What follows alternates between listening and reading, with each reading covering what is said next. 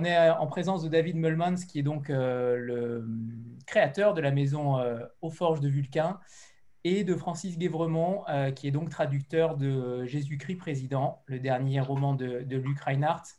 Est-ce que l'un d'entre vous peut déjà commencer à présenter ce grand auteur que David, tu as donc commencé à, à, éditer avec, avec Invasion?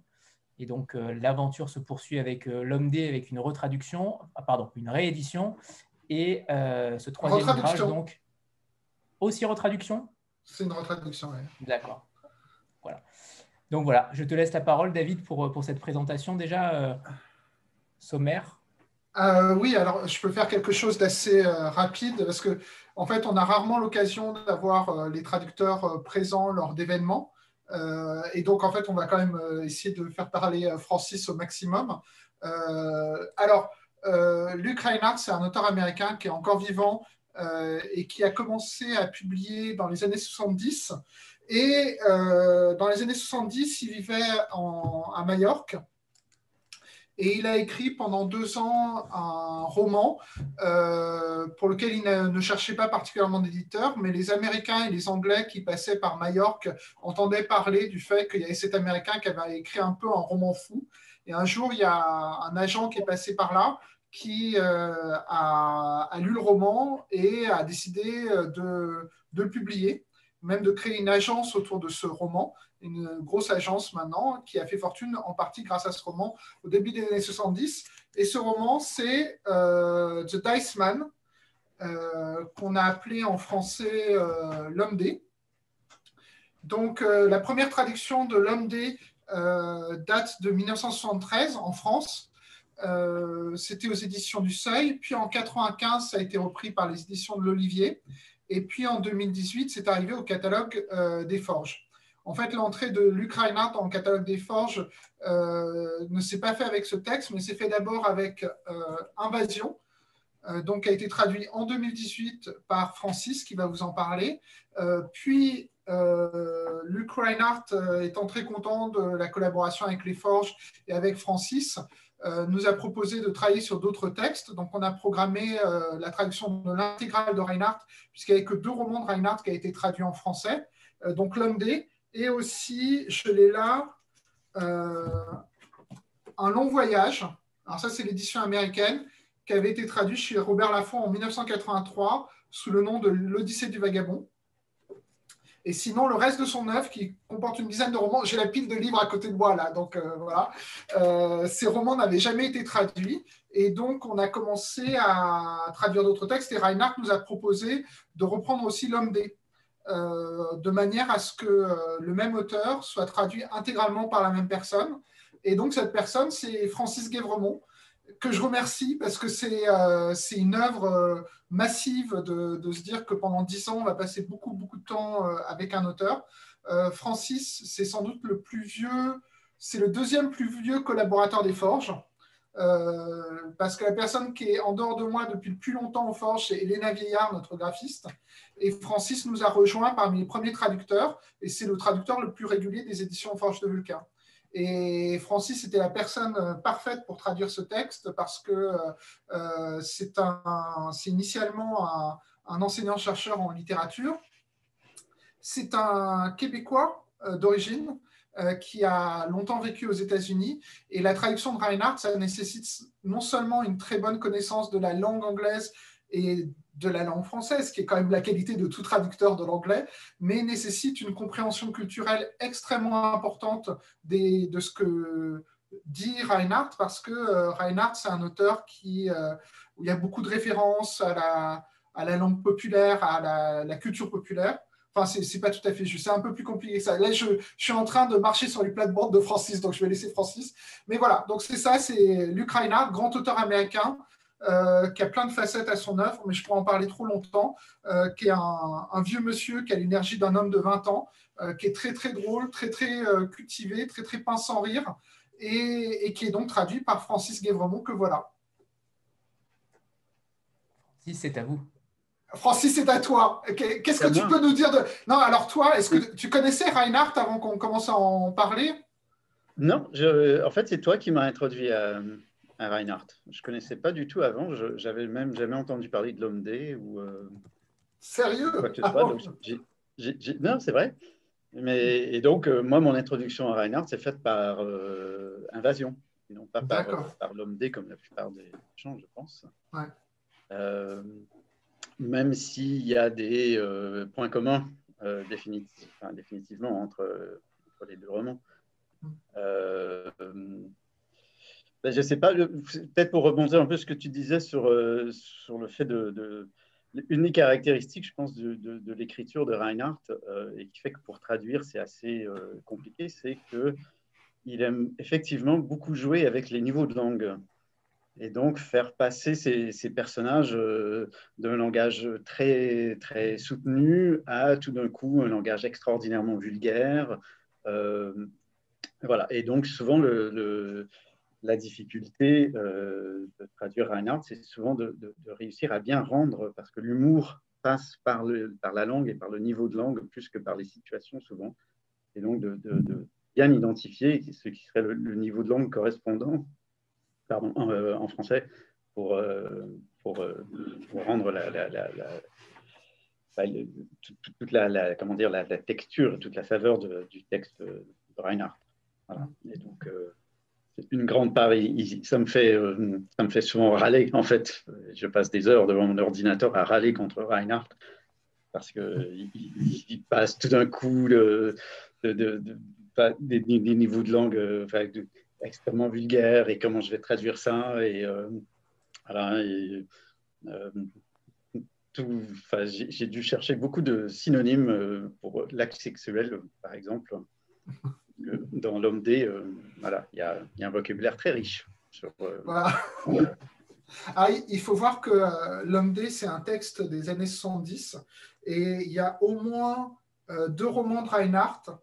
C'est l'homme D et l'autre, je dois l'avoir là. alors ça, on traduira dans trois ans normalement, qui s'appelle Naked Before the World. Et le sous-titre, c'est A Lovely Pornographic Love Story. Donc en fait, c'est une histoire d'amour pornographique.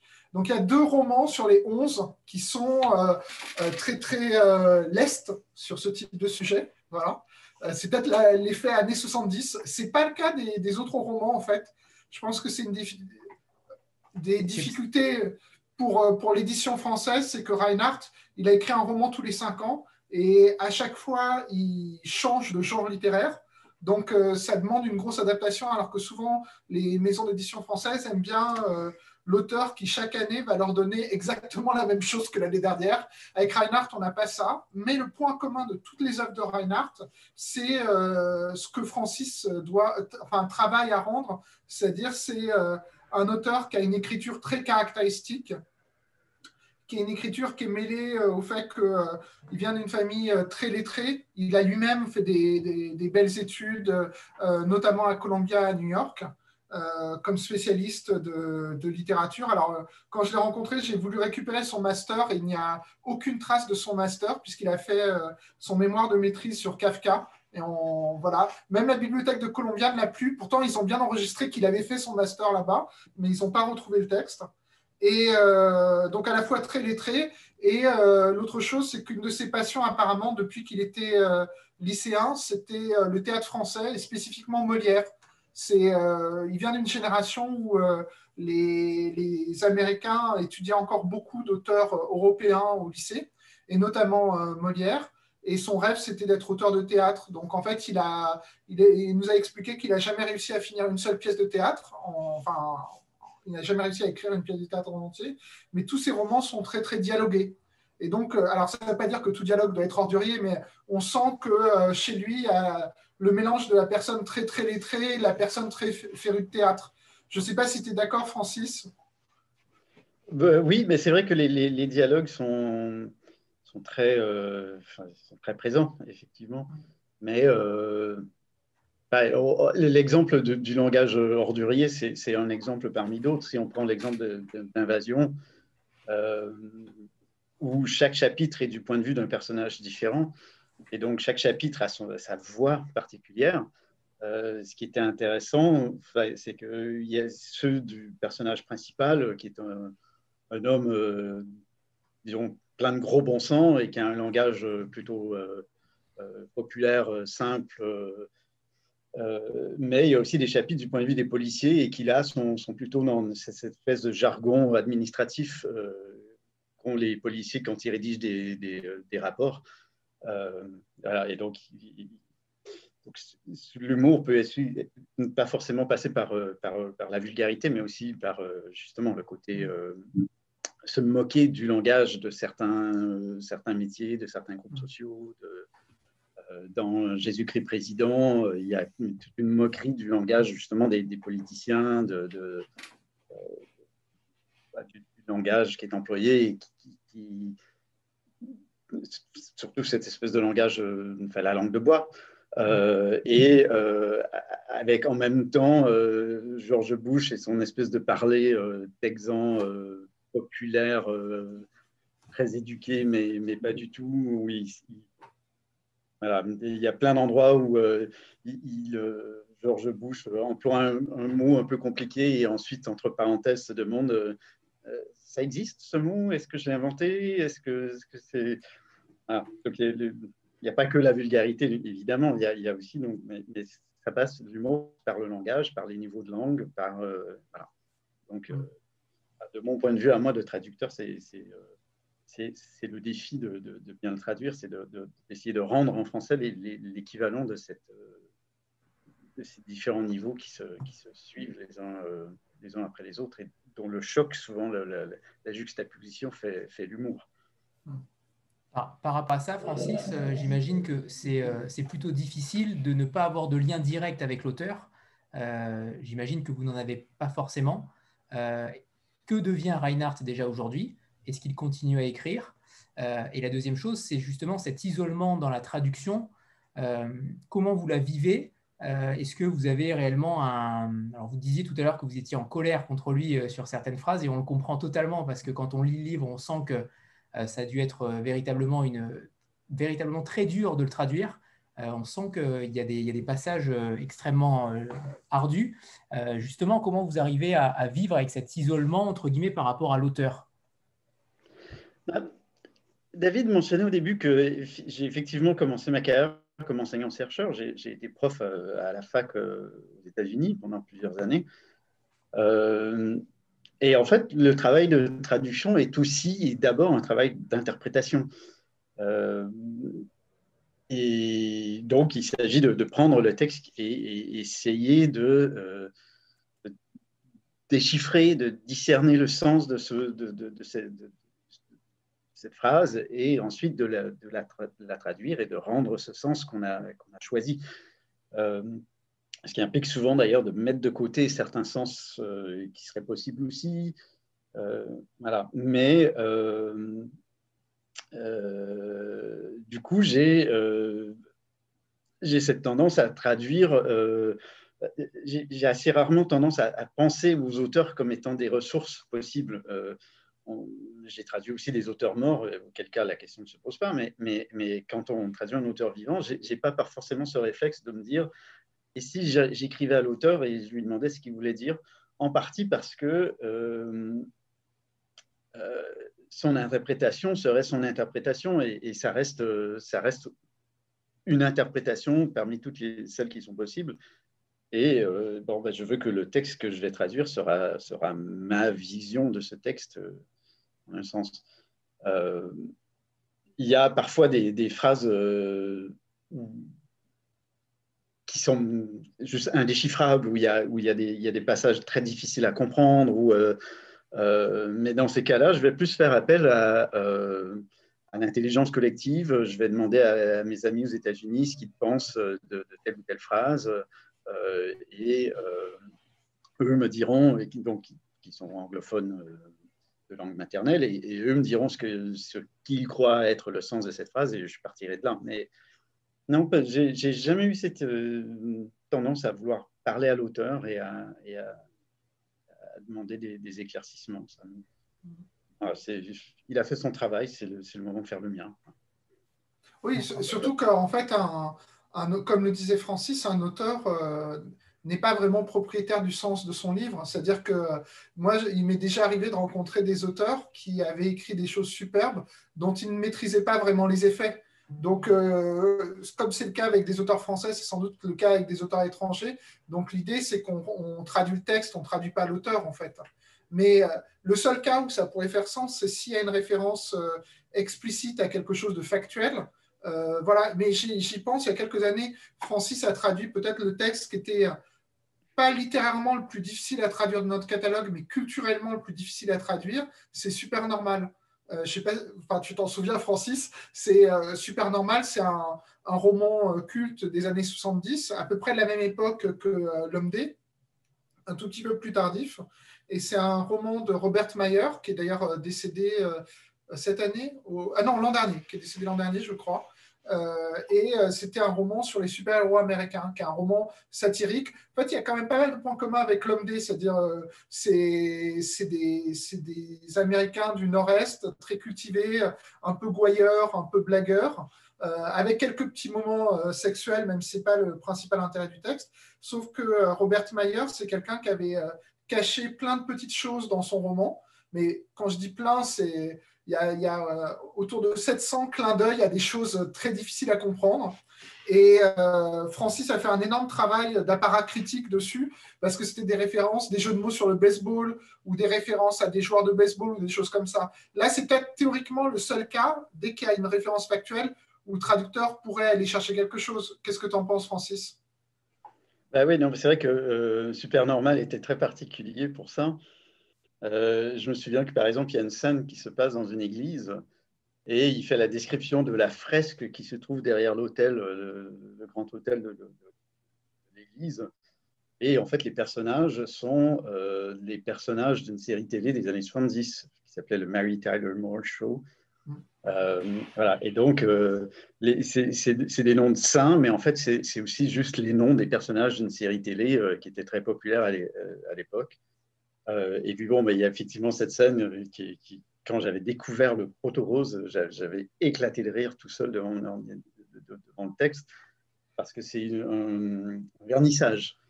Et donc, euh, toute une, grande réunion mondaine où on assiste dans une galerie, et on, vernissage des œuvres d'une photographe, je pense, peu importe.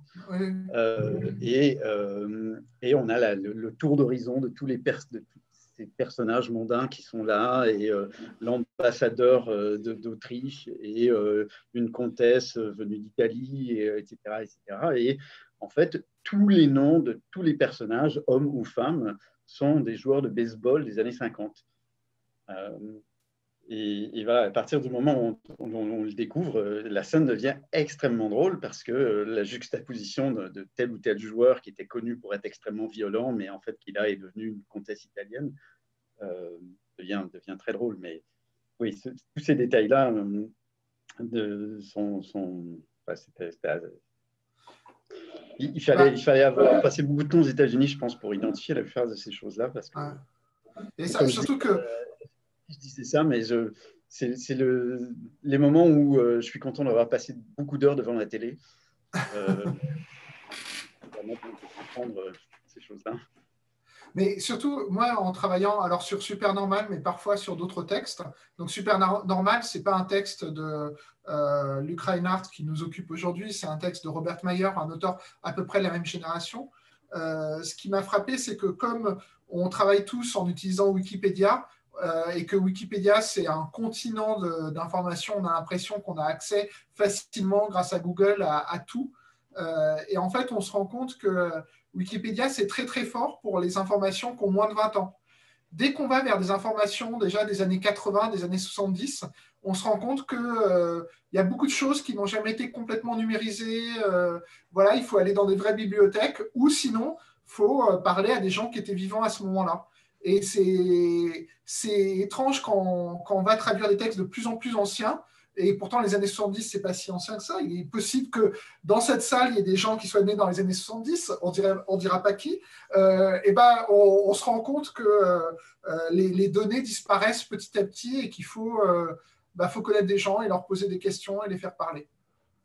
Mais on s'est éloigné de Reinhardt. Et je me rends compte de quelque chose, c'est que j'ai même pas dit de quoi parler les trois romans de Reinhardt qui existent au catalogue des Forges. Donc, et après, on pourra revenir peut-être aux détails de la traduction. Est-ce que, Anthony, ça te va si je résume les trois romans? Bien sûr, bien sûr, avec grand plaisir. Alors, dans l'ordre de publication en France, tout d'abord, enfin dans les éditions Forge de Vulcain, il y a Invasion, qui est sorti en 2018 lors de la rentrée littéraire. C'est le dernier roman en date de Luc Reinhardt, au sens où il l'a écrit en 2016 et publié, pardon, écrit en 2015, publié en 2016 aux États-Unis et en Angleterre, enfin au Royaume-Uni, euh, traduit en 2018 en France. C'est une sorte de, réécriture de E.T. Euh, des extraterrestres arrivent sur Terre et euh, tombent enfin, deviennent amis avec une sorte d'Américain moyen et sa famille. Et en fait, ces Américains, ces, extraterrestres, c'est... Euh, euh oui. J'ai fait beaucoup de nuits blanches cette semaine, donc il ne faut pas me chercher. Voilà. Euh, donc c'est une force de déstabilisation et d'anarchie. Et euh, c'est un tout petit aperçu de deux autres aspects de l'œuvre de Reinhardt, c'est-à-dire ses tendances un peu anarchistes.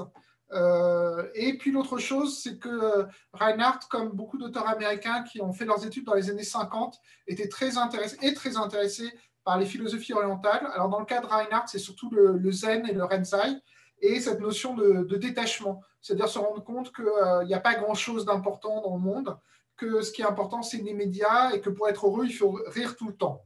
Donc, Invasion, c'est un peu des extraterrestres qui ont cette vision du monde, qui ne comprennent pas l'argent, qui ne comprennent pas les guerres, et euh, voilà. Donc, ça, c'est sorti en 2018. C'est ressorti euh, chez Point Seuil il y a quelques semaines, pour ceux qui préfèrent euh, l'avoir en poche. Et alors, je vais vous montrer un truc qui est, comment dire, très. qui est une exclusivité pour vous. Ça n'a aucune valeur comme exclusivité mais je possède le seul exemplaire qui a été imprimé par le seuil à l'envers. Je me suis dit que je vous le montrerai. C'est que vous voyez que la couverture est complètement vierge. C'est tout simplement que la machine a, a mis la couverture à l'envers, à l'intérieur. Voilà. Alors, je pense que je vais dessiner quelque chose dessus, mais je ne sais pas encore quoi. Voilà. Peut-être une petite boule de poil, parce que les, les extraterrestres dans l'invasion sont des petites boules de poil. Et voilà. Bon, ça n'a aucun intérêt. Voilà. Tu nous avais déjà annoncé ce livre-là il y a déjà euh, quasiment 4-5 mois. Et, on avait déjà salivé déjà à l'idée. D'accord. Euh, L'homme D, qu'on a, euh, que Francis a retraduit l'an dernier, qui a une caractéristique, c'est que c'est le seul roman des forges avec du vernis sélectif, parce que c'est vraiment un chef-d'œuvre contemporain, donc ça méritait un petit effort. Et l'homme D, c'est l'histoire d'un psychiatre euh, qui s'appelle Luke Reinhardt, comme euh, l'auteur Luke Reinhardt. Et euh, il en a, il est un peu éprouvé par cette existence moderne où, où, il doit écouter les autres, où on doit tout le temps faire des choix. Et il décide de dorénavant s'en remettre au G de D pour savoir ce qu'il doit faire. Là encore, il y a à la fois ce côté un peu, euh, comment dire, un peu contre-culture, un peu euh, euh, révolte des années 70, parce que c'est un peu provoquant, comme, parce qu'il fait des choses qui sont pas toujours très, très morales, ce personnage. Mais il y a aussi toute une réflexion sur le choix, le détachement de soi, puisque c'est aussi une grande réflexion sur le fait qu'on croit que ce qu'on fait, on le fait parce qu'on est libre, alors qu'en fait, si on faisait autre chose, ça serait exactement la même chose. Donc, il y a, un petit côté euh, nihilisme oriental, euh, un peu zen dans le roman. Et c'est semi-autobiographique. Et c'est. Alors, la partie semi, c'est vraiment petit semi. Voilà. C'est Alors, là, pour, pour l'anecdote, euh, c'était un jeu de l'écrivain de Reinhardt et de son agent qui avait dit ça serait intéressant de, prendre un pseudo pour le publier. Parce que Reinhardt, ce n'est pas son vrai nom. Son vrai nom, c'est George Cockcroft. Et euh, ils ont fait croire que c'était une autobiographie. Et, en fait, ça n'a pas très bien marché parce que. Euh, euh, ah, voilà. Ok, pardon, j'ai eu un petit message de ta part, Anthony. Ça n'a pas très bien marché parce que l'éditeur. Non, j'ai eu un petit truc, l'administrateur a mis à jour la réunion. Voilà. Ce n'est pas moi. Ah bon, d'accord, pardon. Je ne sais pas. Et oui, l'éditeur américain a joué le jeu et l'éditeur britannique n'a pas joué le jeu parce qu'il n'était pas au courant. Et donc, il a mis en gros L'homme D, un roman de Luc Reinhardt. Donc, bien sûr, on, s'est rendu compte que ce n'était pas vraiment Luc Reinhardt, le personnage principal. Et voilà. Et qui vient donc de sortir il y a quelques jours, euh, Jésus-Christ président, euh, qui est un roman qu'il a écrit en 2008, qu'il a publié à la fin de l'ère euh, Bush, et qui commence par un petit conciliabule entre Jésus et Dieu, où Jésus se désole un peu du fait que les êtres humains n'écoutent jamais ses enseignements et euh, il décide de se réincarner une nouvelle fois sur Terre. Alors, ce n'est pas tout à fait une réincarnation. Euh, il va juste rentrer dans l'esprit d'un homme euh, pour voir s'il peut changer le cours de l'histoire et rendre le monde un peu plus chrétien, c'est-à-dire moins violent, plus égalitaire, voilà. Et son père lui dit oui, allez, vas-y, je te laisse une dernière chance, tente, puisque ça t'amuse de tenter, alors que moi, j'ai aucun espoir dans l'humanité. Et Jésus prend le contrôle de George Bush, euh, le président américain et essaye d'appliquer des principes un peu plus chrétiens. Voilà. Et donc, c'est un peu comme Invasion, c'est une farce, euh, mais euh, c'est beaucoup plus politique. C'est-à-dire qu'Invasion, c'était politique, mais c'était un peu détaché de la politique contemporaine. Et à l'inverse, Jésus-Christ président, ça colle beaucoup plus à, à l'actualité américaine. Et on l'a sorti ces jours-ci parce qu'il paraît qu'il y avait une élection américaine. Voilà. On en parlera tout à l'heure. juste, pour dire un mot sur. Euh, euh, moi, un des, un des éléments de, que j'ai trouvé assez. Euh, qui que j'ai tout de suite, auquel j'ai tout de suite pensé en, lisant ce livre pour la première fois, moi j'y ai vu une sorte de réécriture des frères Karamazov. et plus particulièrement du, du célèbre chapitre du Grand Inquisiteur, Mmh. Euh, donc, pour ceux qui l'ont pas lu ou qui s'en souviennent pas, c'est euh, le chapitre où euh, on imagine que le grand inquisiteur de l'Inquisition espagnole interroge Jésus et finit par décréter qu'il est un hérétique et, le condamner. Et, et, en fait, c'est un peu la même idée, c'est-à-dire que Jésus revient, mais euh, prend la possession du corps de George Bush, donc du président des États-Unis, et il va, euh, euh, appliquer les principes de Jésus. Donc, si vraiment on est vraiment chrétien et qu'on applique vraiment les principes que, que, proposait Jésus, que se passerait-il? Et, évidemment, exactement comme dans les frères Karamazov, bah, c'est une catastrophe. Alors, début, ça va plutôt bien, puis après, le... après ça, finit moins bien. Alors, petit point de détail, vous vous souvenez peut-être que je vous ai dit que Reinhardt a fait son master de littérature sur Kafka.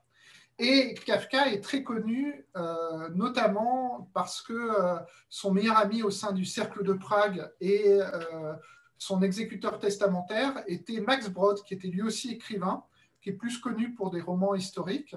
Et Max Brod a écrit des romans historiques, dont notamment un roman qui s'appelle Kerensky, Prince des Juifs, qui raconte en fait une histoire elle-même inspirée de la légende du Grand Inquisiteur, sur le fait que notamment au Moyen Âge, il y a eu régulièrement en Europe euh, des gens qui débarquaient, qui faisaient des miracles et qui se présentaient comme euh, Jésus réincarné.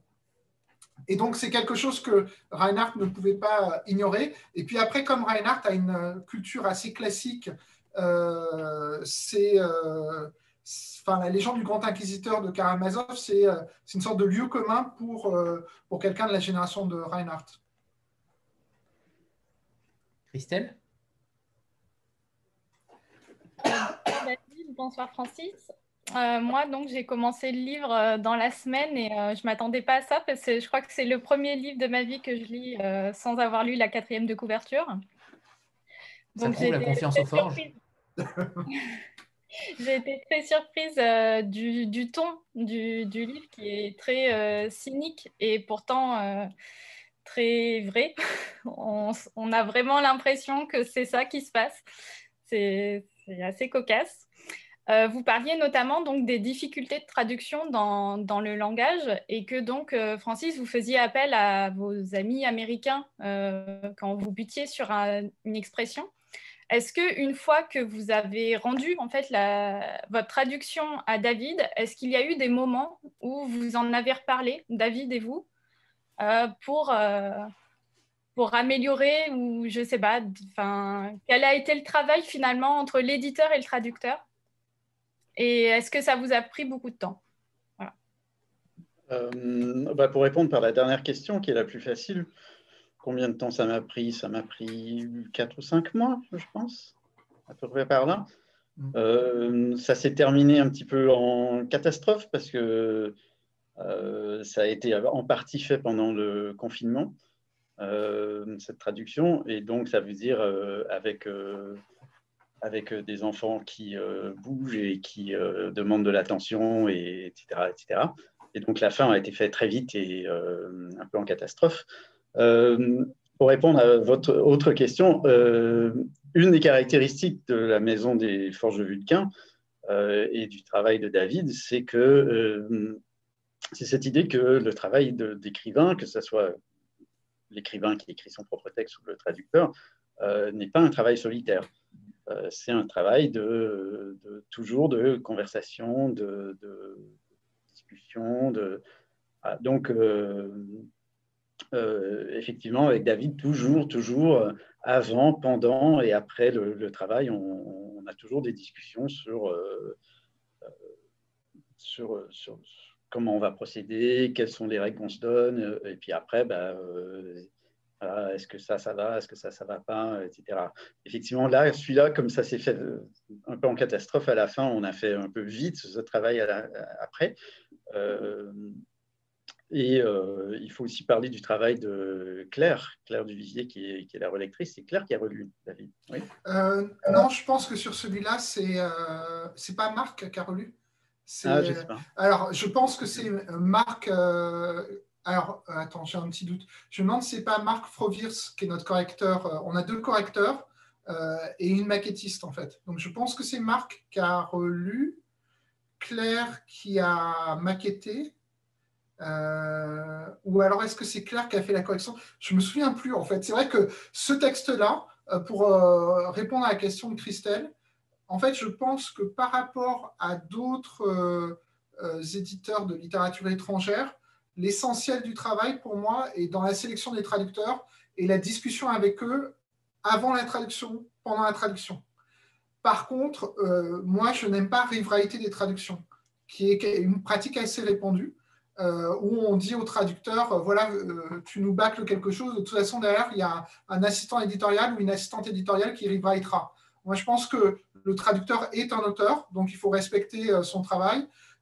habituellement, alors il faut voir que Francis est un peu à part au sein de nos correcteurs parce que c'est peut-être celui qui est le plus aguerri, qui connaît mieux ma manière de travailler. Donc, en fait, c'est celui que je cornaque le moins à la fin. C'est-à-dire, et aussi parce que les traductions, j'en suis toujours très content. C'est vrai que euh, cette année, sur la fin du projet, on a dû être très, très rapide. Je pense aussi qu'on a été pris par la longueur du texte. Enfin, on voyait le texte long, mais en fait, un texte qui est euh, avec beaucoup de dialogue, on a du mal parfois à percevoir sa vraie longueur, sa vraie complexité. Et euh, voilà, donc le travail euh, final a été finalement assez rapide. heureusement, j'en suis très content quand même, mais c'est vrai que je préfère avoir plus de temps généralement. Mais pour répondre à ta question tout à l'heure, généralement, on, on, discute avant que la traduction commence sur ce qu'on appelle parfois la stratégie de traduction, c'est-à-dire faut plutôt aller dans quel sens. Voilà, c'est pas le texte qui a demandé le plus ce travail parce que l'idée c'est que comme Reinhardt est un auteur récurrent et qu'il faut que la même personne traduise tout Reinhardt, Francis a fini par, euh, il a la voix de Reinhardt en fait. Donc euh, il, euh, le maîtrise petit à petit. C'est une nouvelle langue. Voilà, c'est il, ne traduit pas de l'anglais, il traduit le Reinhardt et, et voilà. Mais donc mais sur certains textes d'autres auteurs, la stratégie de traduction, il faut, euh, beaucoup travailler en amont pour savoir si, euh, dans quel sens on le fait, parce que comme le disait Francis tout à l'heure, en fait, c'est très compliqué de rendre tous les sens d'un texte d'une langue étrangère. Et il faut un peu avoir des outils pour savoir comment arbitrer quand il y aura des difficultés. Mais mais voilà, donc en fait, effectivement, sur ce texte, on en a parlé longtemps à l'avance, parce qu'en fait, l'élection présidentielle était prévue depuis longtemps. Euh, on savait qu'on voulait le sortir à ce moment-là. Euh, et parce qu'en fait, il y a toute une série de Reinhardt à faire et euh, on les a programmés sur plusieurs années. Francis est déjà en train de travailler sur le quatrième Reinhardt qui est prévu donc pour l'année prochaine. et donc, ça on savait que l'éditeur, ça avance. Ça va. non, non, mais c'était pas. C'était pas pour ça, mais enfin, si, c'est pour ça, mais bon. en tout cas, Francis, c'est le moment de demander une augmentation. Hein. Voilà, c'est ça. Et, donc, sur celui-là, sur la fin, finalement, euh, on a réussi, je trouve, à faire du très bon travail alors qu'on a été un peu contraint par les délais. Et euh, il faut voir aussi que cette année 2020, même si on est tous enthousiastes, euh, voilà, est une année assez horrible. Et bon, il y a, on n'est pas malade, euh, on n'a pas de problème particulier. Mais c'est vrai que que ce soit euh, commercialement ou en termes de production, c'est une année assez difficile pour tout le monde. du moins dans l'édition, je ne sais pas, peut-être que euh, je sais pas, chez, les gens qui vendent des assurances d'essai, c'est une bonne année. Mais j'ai dit assurance d'essai, j'ai pas dit assurance vie. J'ai un humour noir, je suis désolé. Elle, est parfaite. Elle est parfaite.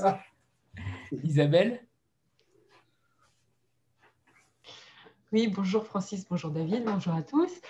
Euh, alors, vous avez partiellement déjà répondu euh, à, ma question ou à mes questions parce que forcément, euh, là, il s'est passé un, peu de, un petit peu de temps là. Mais déjà, j'avais une petite anecdote par rapport, à la difficulté de traduire et l'interprétation de la traduction. Un jour, j'ai discuté avec un auteur euh, anglo-saxon. Et donc, je lui parle d'un livre, je lui parle d'une scène que j'ai trouvée à mourir de rire. Il m'a dit Ah oui, oui, mais celle-ci, mon traducteur l'a écrite mieux que moi.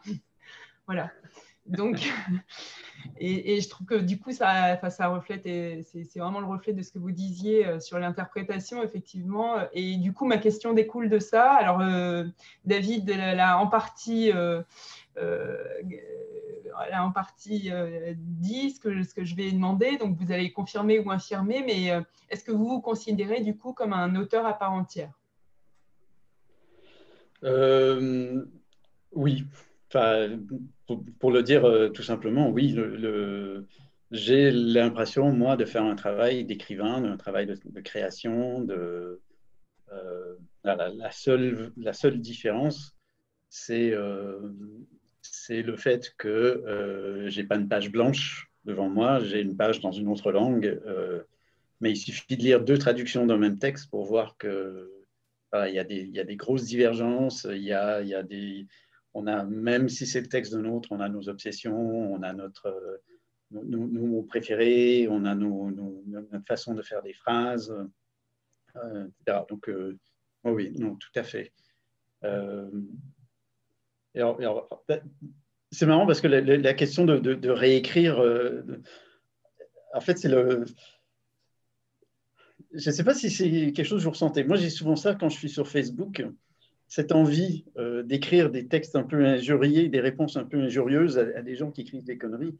Euh, et, je me retiens en me disant non, non, il ne faut pas parce que non, ça va. Il faut la réécrire. Et en fait, quand on traduit, c'est un peu comme ça aussi. Parfois, on a, cette envie de réécrire parce que c'est pas ça qu'il fallait, dire, c'est pas ça qu'il fallait, euh, il fallait, euh, et, on se retient. Et mais, mais au final, ça reste quand même. Euh,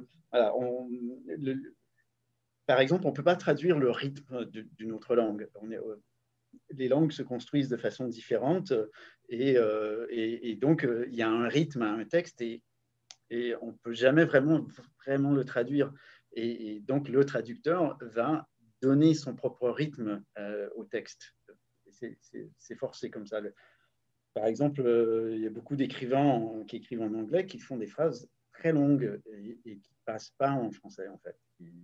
Euh, ah, juste syntaxiquement, ça ne passe pas. Et donc, on donc, en, partie, oui, c'est quand on lit la traduction, ben, on lit mon, euh, oui, c'est ma façon d'écrire à moi autant que celle de l'auteur. Bah, en fait, il y a une évolution depuis une vingtaine d'années du statut des, des, traducteurs. C'est qu'effectivement, d'un point de vue juridique, ils sont, c'est des auteurs. et c'est très bien parce que je pense que ça fait dans, l'édition, on aime beaucoup euh, l'exploitation humaine. Euh, et, c'est bien que euh, l'évolution ce soit vers le respect pour tout le monde.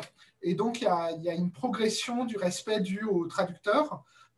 Ça prend toutes sortes de bah, déjà les payer mieux respecter les délais quand on les paye pas les utiliser comme variable d'ajustement après, par exemple, quelque chose qui est demandé par l'Association des traducteurs littéraires que les forges ne font pas pour l'instant, c'est euh, mettre le nom des traducteurs sur la couverture.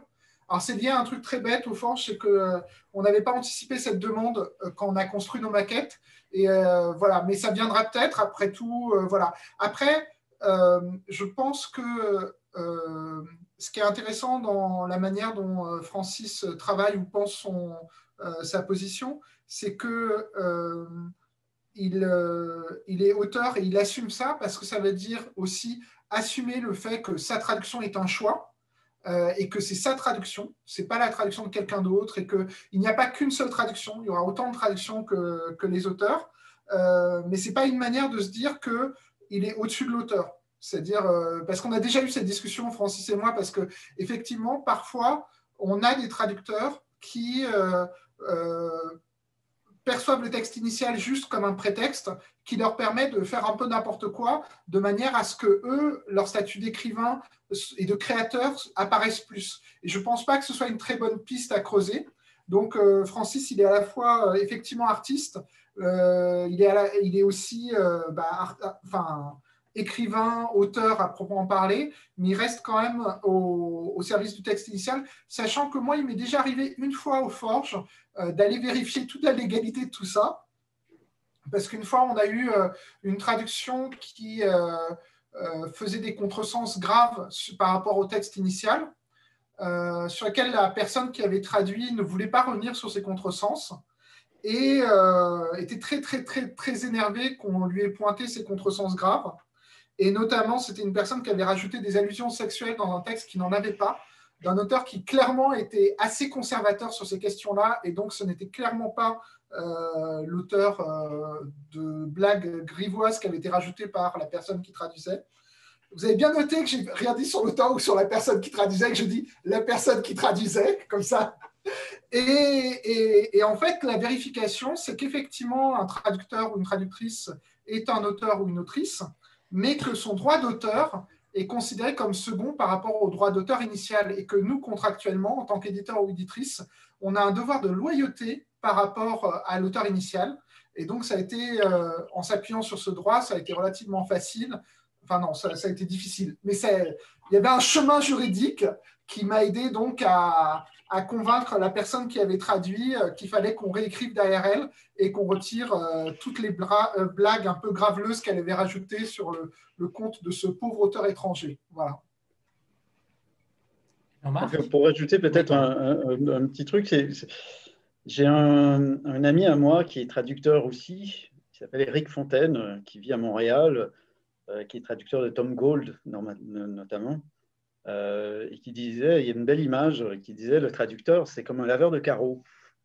C'est-à-dire que euh, s'il fait bien son travail, la, fenêtre est propre et on ne la voit pas, on voit ce qu'il y a dehors. Et s'il fait mal son travail, on voit que la fenêtre est sale et ça nous enrage. On trouve ça, on trouve ça dégueulasse. Et c'est la même chose avec le traducteur. Si le traducteur euh, fait bien son travail, on ne voit pas le traducteur, on ne voit pas son travail, on voit que le texte. Euh, et euh, quand on le fait mal, ben en fait, non, le, traducteur se met sur le devant, on voit ses, erreurs, ses, ses, euh, contresens, etc. Et, ou alors les, traductions qui sont trop littérales, qui suivent de trop près, où on sent le texte étranger dessous. Ben pour moi, ça, c'est les traductions qui sont mal faites. Voilà, j'aime bien ce côté je, fais un travail créatif, mais il faut être transparent, il faut être invisible. Ça me plaît bien. Jean-Marc? Oui, bonsoir Francis et bonsoir David. J'ai une question pour euh, chacun d'entre vous. Euh, je vais commencer par Francis. Donc, j'ai lu effectivement le, livre et les précédents. Euh, j'aime bien, David, quand tu disais tout à l'heure, tu parlais de farce, effectivement, c'est quand même un des marqueurs de l'œuvre euh, de, de, Reinhardt. et je trouve que c'est presque dans Jésus-Christ président que, ça s'exprime le plus. L'homme D avait vraiment ce côté culte, et, c'est un livre à part qui n'a pas d'équivalent. Invasion, c'était vraiment effectivement la grosse farce protéine euh, et, avec quand même un sens caché, mais on était quand même dans, la grosse farce. Et là, quand j'ai commencé à lire euh, Jésus-Christ président, d'abord, il y a une entame de livre absolument euh, époustouflante, donc, donc je me suis dit, ça c'est chouette, on va, je, vais, avoir 3-4 heures de, vraiment de, de, de bonne. Et puis, euh, en fait, assez rapidement, euh, le, côté euh, politique sous-jacent prend vraiment le, dessus, hein, le, côté, la, réflexion qui est derrière la farce. Et je me suis dit que ça ne devait pas être facile justement à, traduire. Il est, il, est, quasiment présent, enfin très très vite, même si on rigole, même si on sourit dans les tournures de phrases, même si les dialogues sont à pleurer de rire, il y a toujours quand même un sens politique caché. Alors, peut-être sauf euh, sans spoiler euh, dans, dans, dans, la scène avec Laura euh, Bush, dont je ne me suis toujours pas remis. mais, mais, mais voilà, ma question alors, ma question pour, pour Francis, c'est justement, est-ce que c'est pas quand même une traduction quasi impossible, c'est-à-dire une sorte de, de, de rôle d'équilibriste sur un livre comme ça? Entre garder le côté euh, comique euh, parce qu'il est présent et puis arriver à faire euh, passer cette, cette deuxième couche politique. D'ailleurs, je ne savais pas qu'il avait des côtés un peu anarchistes, mais je comprends mieux justement le message où finalement il se situe un peu dans, dans aucun camp. et puis ma deuxième question pour David, je l'ai oublié, mais j'y je, reviendrai tout à l'heure.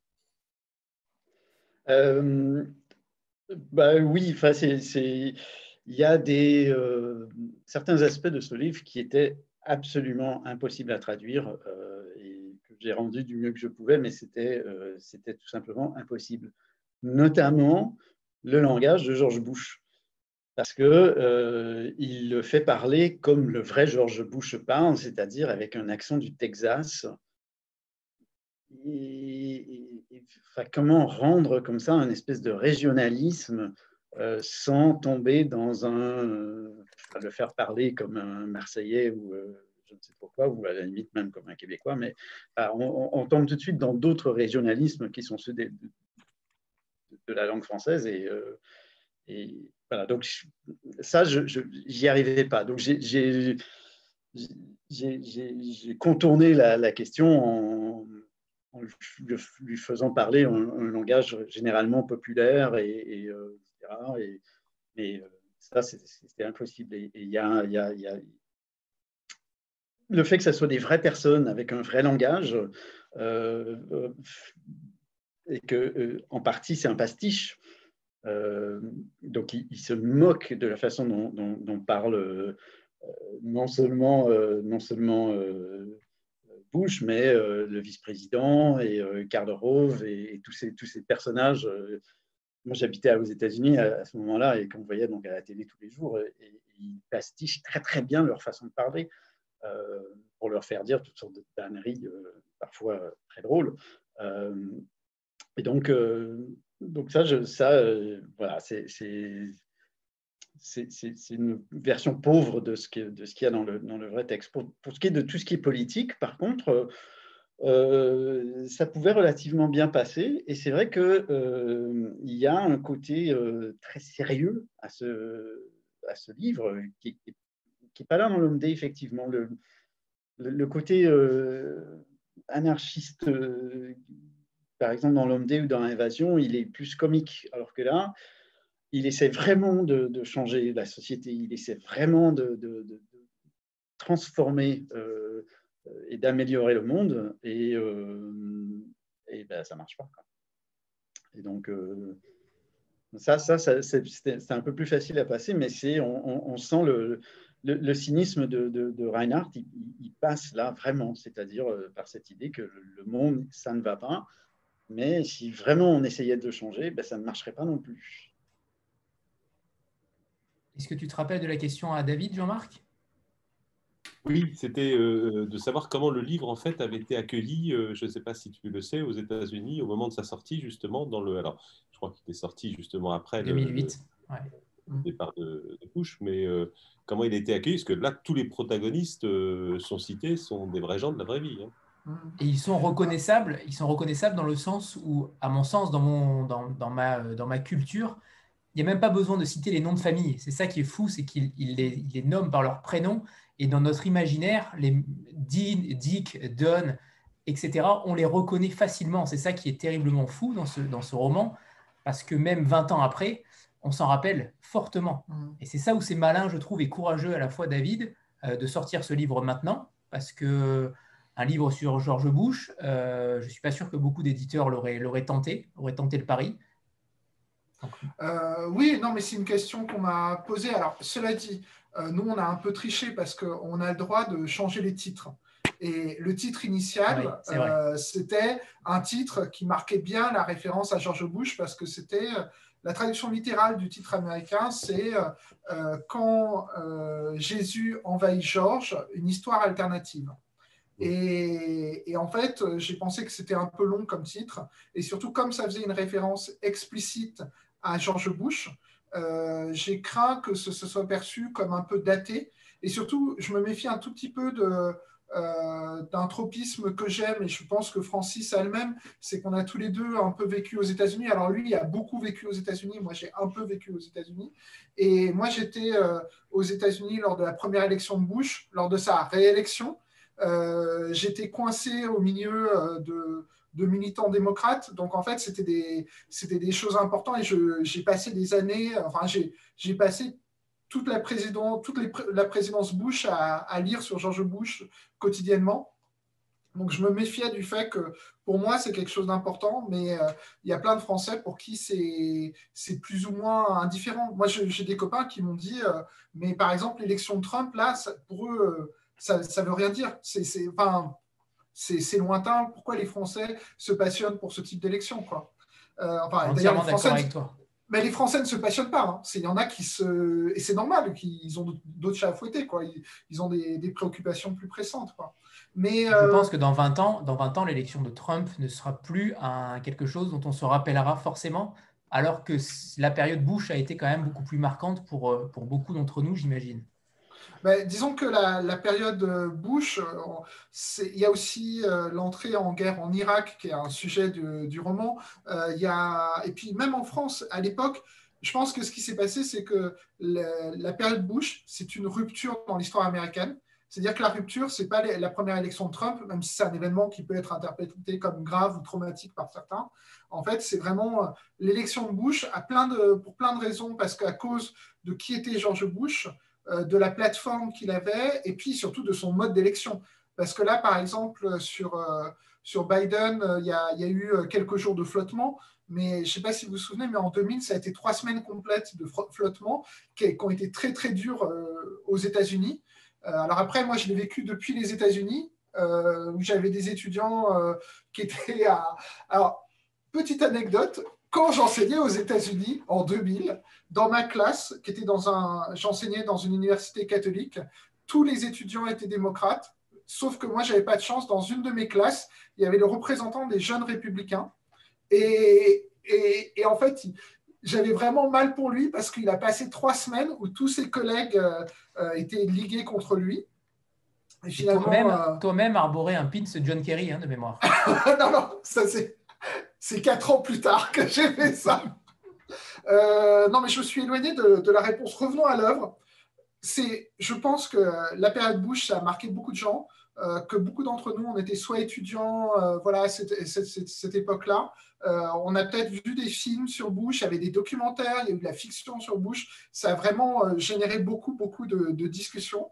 Et voilà. Alors après, on a choisi une couverture qui ne mettrait pas nécessairement en avant Bush, mais qui mettra en avant à la fois euh, le côté euh, farce inspiré d'une question religieuse et aussi bah, la couverture, c'est une allusion à la, une des affiches de campagne de Barack Obama. Et, euh, et, voilà. Et en fait, je me suis perdu sur, euh, sur la question. C'était. Comment ça a été ressenti Ah oui.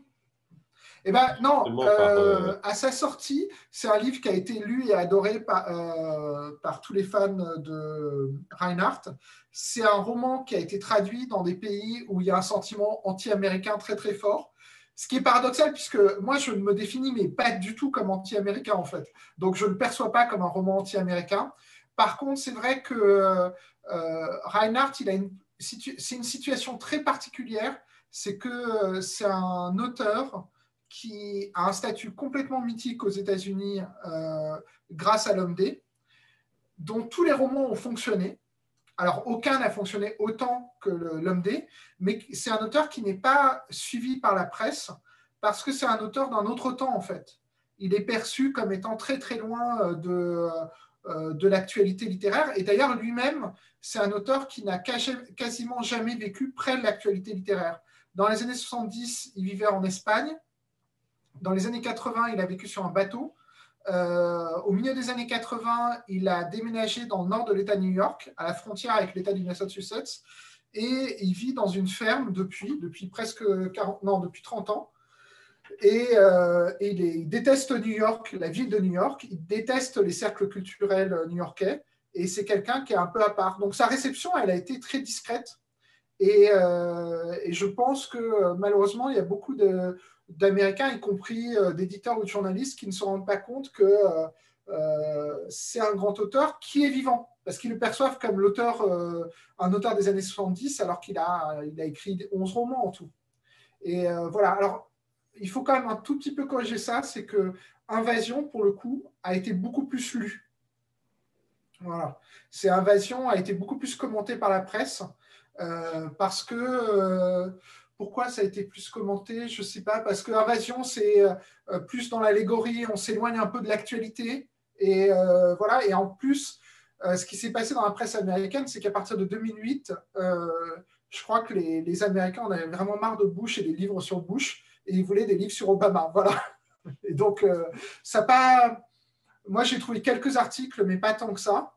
Et j'ai juste vu euh, bah, plein de billets ou euh, de recensions par les fans de, Reinhardt, parce que Reinhardt, il a une sorte de, une sorte d'armée de, réserve qui sont euh, les, tous les gens qui estiment que leur vie a été changée par l'homme D, qui sont à la fois des, des rockstars, des cinéastes ou des écrivains français. L'écrivain français Emmanuel Carrère, par exemple, cite souvent Reinhardt, explique que pendant ces années d'anxiété, Apparemment, il a de nouveau eu des années d'anxiété, mais euh, quand il en avait eu dans sa jeunesse, il avait toujours un dé dans la poche euh, qui faisait tourner entre ses doigts et tirer des choses au dé euh, par allusion à, l'homme dé de Reinhardt.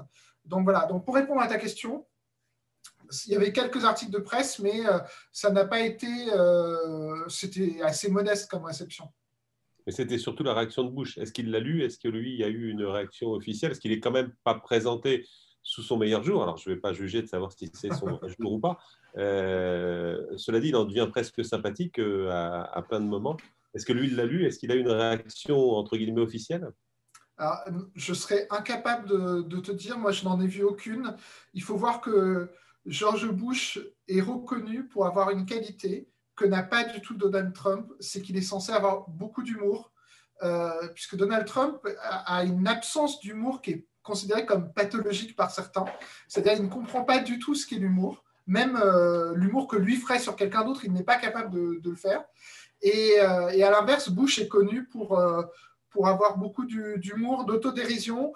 un de ses, des anecdotes assez connues, mais Francis pourra peut-être la, la, confirmer ou la compléter, c'est que une fois, il a été reçu au Canada et euh, c'était un dirigeant qui était assez peu populaire au Canada, mais il s'avère qu'il euh, a été reçu par des gens euh, sur le tarmac qui étaient des, des, fans.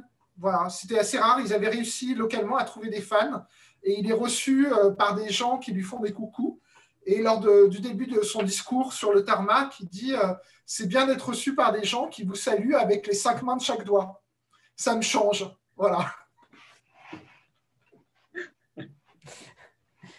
Voilà, non, alors, voilà. Non, mais alors ça, c'est un effet de perspective, c'est que ça, a été huit ans traumatisants, la présidence Bush. Mais je pense que chez beaucoup d'Américains, sous la période Trump, ils ont fini par regretter la période Bush. juste pour, euh, parce que tu parlais de rupture de, de, de, Bush, moi aussi j'étais aux États-Unis donc à cette époque-là, et une des ruptures euh, de, Bush, c'était ce sentiment d'avoir quelqu'un qui est le chef de l'État et qui est incompétent. Et, c'était un choc. Euh. Trump, évidemment, a amplifié ça euh, à l'extrême, mais, on avait vraiment cette impression de mais comment est-ce que quelqu'un qui euh, n'arrive même pas à faire une phrase complète puisse être président des États-Unis Moi, je me souviens que chaque année, quand il y avait le discours sur l'état de l'Union, donc une fois par année, on, avait, on avait un petit drinking game. Donc, on avait ce qui est très populaire quand, ce genre de discours aux États-Unis. Et euh, c'était, euh, on avait dit, chaque fois que Bush fait une erreur, soit un solécisme, une erreur de grammaire, etc., ou euh, une erreur de prononciation, on buvait un petit coup. Et en fait, on a arrêté après dix minutes parce que mais c'était constant. Même dans un discours écrit, rédigé, qu'il est en train de lire, il n'arrivait pas à prononcer des mots correctement et ah, le plus célèbre étant vraiment le mot euh, nucléaire, nuclear, qui prononçait nuclear à chaque fois. Donc, il n'a jamais su le prononcer correctement euh, pendant tout le temps de sa présidence. Euh, ah, bref, donc c'est le, côté de Bush qui, était vraiment une rupture par rapport à ce qu'il y avait eu avant. C'était ce côté, comment quelqu'un qui n'est même pas compétent arrive à cette position et, là, on va, Trump et donc la continuité et l'espèce de, comme si la blague avait été poussée à l'extrême, mais, mais c'est la, même, euh, la même idée. Quoi. Mm. Et c'est ce que ces euh, supporters adorent, d'ailleurs, justement, le côté vrai. Ah, il parle comme nous. Il est, il est comme nous. Même s'ils sont tous les deux milliardaires, euh, ah, ils, sont, ils, sont, comme, comme un, électricien de l'Ohio. C'est plus facile de traduire Bush que de traduire euh, Trump, d'ailleurs. Hein. Ça, doit être encore pire, je pense. Oui, mais j'ai vu souvent des articles dans la presse sur, euh, sur les gens qui doivent, euh, les journalistes qui essaient de traduire Trump et, à quel point c'est impossible. moi, je, je, sais comment je le ferais parce que, en fait, Trump, il a le langage d'un commentateur sportif il parle comme, euh, comme les gens qui font le, le, commentaire des matchs de football à la télé euh, de football américain, avec certains mots qu'il emploie constamment euh, et qui font des mots de vraiment de. Donc je, le traduirais comme, comme les commentateurs de foot à la télé française voilà comment il parlerait. mais oui, mais il a une incohérence dans son langage qui est, qui est presque invraisemblable. Une phrase rebondissent, enfin, commencent, finissent sur autre chose, euh, et puis euh, à la fin de la phrase, on est, euh, trois sujets plus loin que là où on avait commencé. Mais bon, je pense que c'est juste que c'est quelqu'un qui se croit génial et, donc du coup improvise et refuse de se censurer. Hein. Alors, il y a une petite remarque qui a été faite, c'est que en fait, il y a quelques années aux États-Unis, il y a un recueil des poèmes de, Trump qui est sorti. Alors, ce n'est pas des poèmes qu'il a fait volontairement, c'est ses interventions. Et ça a été traduit euh, au Nouvel Attila en France. Euh, donc, c'est des, Trumpismes. Et c'est assez, euh, c'est très, très curieux. Mais c'est vrai qu'il y a une forme d'inventivité. Enfin, inventivité, c'est peut-être pas le mot. Enfin, c'est presque inventif tellement c'est pauvre par moment mais euh, vous trouverez ça en librairie et euh, c'est à lire. Voilà. C'est comme les. Euh, parce que quand j'étais aux États-Unis, il y a un livre qui avait paru, qui a eu beaucoup, beaucoup de succès, qui était les haïkus de, de Don de Rumsfeld. Oui. Parce que si on prenait certains extraits des discours de, de Rumsfeld, enfin, même quand, quand il ne lisait pas, mais quand il répondait à des questions en, en conférence de presse, etc., il parlait en haïku. Donc, avec, exactement avec le rythme, 5 syllabes, 7 syllabes, 5 syllabes. Et, donc, il y avait un, recueil de haïku de, de Rumsfeld. Ah, il a, alors, pour, pour, juste finir sur Trump, euh, auteur de livres, euh, une des personnes qui déteste le plus Trump. c'est un animateur de télé américain qui s'appelle Stephen Colbert, qui était déjà quelqu'un qui détestait Bush, mais qui, je pense, a fini par prendre, aimer George Bush, voilà. Et non, c'est un peu excessif, mais Stephen Colbert, il a il y a quelques années, il avait été assez choqué par euh, Trump qui, a une forme euh, qu'il décrit comme une sorte de sociopathe, c'est-à-dire comme euh, une incapacité à comprendre et à respecter les sentiments des autres êtres humains. Et il était allé, je ne sais pas si c'est en Virginie où il y avait eu un ouragan, donc il était et il, visitait avec sa cour des, des, gens qui avaient été victimes de l'ouragan. Et il y a un bateau au milieu du jardin. Et il dit, il est à qui ce bateau là et là, il part dans une discussion sur le fait que est-ce que c'est bien les bateaux? Euh, Lui aussi, il a un bateau hein, quand même. Et euh, il en a même plusieurs parce que et, il y a ce moment sidérant où il est au milieu de gens qui ont tout perdu et il commence à parler de lui parce que c'est aussi un des grands trucs de Trump de tout ramener sur lui. Euh, voilà. Et ce qu'avait fait Stephen Colbert, c'est qu'il avait pris toutes les phrases de ce discours, enfin de cette intervention. Il en avait fait faire des dessins pour enfants il en avait fait un album jeunesse qui s'appelle Whose Boat Is It Anyway? Donc, euh, à qui est ce bateau? Et euh, ça a été un immense best-seller. Pas un seul euro, pas un seul dollar n'est allé euh, à, Donald Trump et tout a été remis à une association caritative pour la reconstruction de, ces maisons. Voilà. Et, en fait, c'était frappant de voir que Trump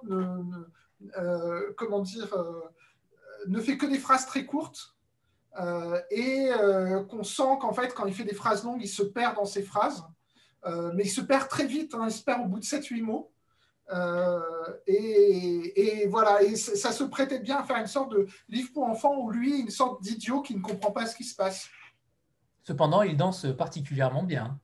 Oui, oui, il, danse sans bouger les pieds. Karine Après, il n'est pas tout jeune et il est en surpoids, donc il ne faut peut-être pas critiquer là. Karine, à toi. Micro? Euh, J'avais euh, mon micro. Non, mais j'avais oublié que j'avais levé la main. Euh, c'est tellement passionnant et ma, ma, question a été mais complètement soufflée par par par la question et les questions que qu'a posé Jean-Marc. On est vraiment au cœur du sujet. de mémoire, ma question, elle était elle était destinée.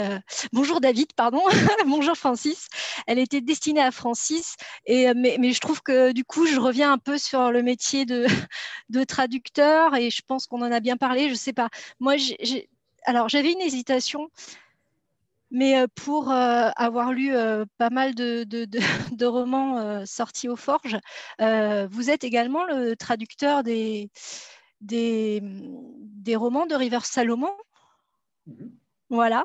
Et euh, vous avez parlé tout à l'heure euh, que vous aimiez beaucoup ce côté euh, de laveur de carreaux, d'invisible. Moi, je, trouve que vous avez plutôt une capacité à être un caméléon. Quand on, se, quand, on a lu les, les, deux romans qui ont été publiés de River Solomon, on, on, on, est vraiment en fait euh, bluffé par cette capacité justement à rebondir sur quelque chose de complètement différent. Et j'ai plus l'impression que vous êtes un, être à, à personnages multiples ou quelque chose comme ça, plutôt qu'un être transparent qui vient polir et faire en sorte que euh, j'ai euh, euh, voilà, j'ai vraiment été très surprise en fait et, très agréablement surprise. J'ai beaucoup aimé les deux autres traductions. Bah, merci beaucoup, ça fait très plaisir à entendre. Oui, mais en même temps, je me dis, c'est un petit peu comme euh, les écrivains, les grands écrivains qui arrivent vraiment à se mettre dans la peau d'un personnage. Euh, si on lit, euh, on parlait de, des frères Karamazov tout à l'heure, si on lit les grands romans russes, par exemple, cette capacité qu'ont les grands écrivains, Tolstoï, etc., de se mettre dans complètement dans la tête d'un personnage et donc de s'exprimer, de voir le monde par leurs yeux, euh, bon, bah, c'est un peu la même chose, c'est-à-dire qu'on sait adapter son style et sa, façon d'écrire de, euh, en fonction de, ce qu'on veut dire et de la personne qu'on veut faire parler, etc. Euh, mais cela dit, c'est vrai que c'est un travail complètement différent de, travail, de, traduire River, River, Solomon par rapport à, Reinhardt. Il faut être aux aguets quand on traduit Reinhardt parce qu'il y a toujours un petit message, une petite allusion, une blague. et, alors que euh, River Solomon, il faut être aux aguets, mais d'une autre façon, parce qu'il y, a, euh, y a une remise en question de tout constamment. Et donc, il faut, il faut être très, très attentif aux mots qu'on emploie. Ou, euh, Donc, je disais, quelqu'un m'a. J'ai fait une, entretien avec une journaliste, je ne sais pas si ça va apparaître un jour, mais bon, peu importe. Euh, et, je, disais que, euh, qu'il me demandait comment traduire euh, justement et le non-binarisme de, des livres de, de Solomon, et où je disais que, bah, comme évidemment on n'a pas la ressource qu'a l'anglais, qui est une invention très récente d'ailleurs, d'employer la troisième personne du pluriel comme pronom neutre, j'ai, euh, par exemple, je, mettais des incohérences délibérées dans le texte. Euh, si vous relisez bien euh, Les Abysses, le personnage de Yetu est parfois féminin, parfois masculin. Je, fais passer de l'un à l'autre, parfois dans le même paragraphe, alors, je cherche des formulations où il n'y aura pas le, genre qui apparaissent. Mais, donc, c'est un travail qu'on va faire où il faut s'adapter à ce que le livre euh, cherche à dire aussi. Forcément, euh, forcément on travaille différemment. Mais, euh, mais, mais en même temps, moi, en traduisant, je, quand, je relis le travail que j'ai fait, souvent je, je, tique en me disant Ah, j'emploie toujours ce mot-là. J'ai mes tics à moi qui reviennent tous tout le temps. Et, hein, bon, une part du travail de, David et des, des correcteurs, c'est précisément de, c'est eux qui lisent, qui passent derrière moi et qui euh, éliminent un peu les, ce qui serait un peu trop mes, mes, euh, obsessions à moi. Bon, en tout cas, dans Abyss, dans Abyss on a toujours une, on a une vraie musicalité euh, dans le texte qui, euh, qui vous, vous, disiez tout à l'heure que c'était souvent difficile euh, de redonner euh, un rythme équivalent entre des textes. Je pense que notamment avec l'anglais, c'est peut-être un peu plus complexe. on a eu l'exemple en italien où c'était incroyable. on avait pratiquement le français et l'italien qui se, mettaient les uns, qui se répondaient l'un à l'autre. Mais je trouve que sur. voilà, mais on sort du, du sujet de Reinhardt, donc je vais arrêter parce que voilà, j'étais vraiment vraiment emballée par la, par la traduction euh, du, roman de, du roman de, de River Salomon. Donc, euh, bah, c'est tout. Hein. Je vais laisser la parole. Merci beaucoup. Merci. Et, mais en même temps, c'est lié à notre sujet, puisque, après tout, River Salomon, Luke Reinhardt, c'est tous les deux des Américains. Et voilà, quand on parle des États-Unis, on parle d'un pays très complexe avec des gens immensément différents les uns des autres. Oui, David nous montre aussi euh, David euh, Charles Yu.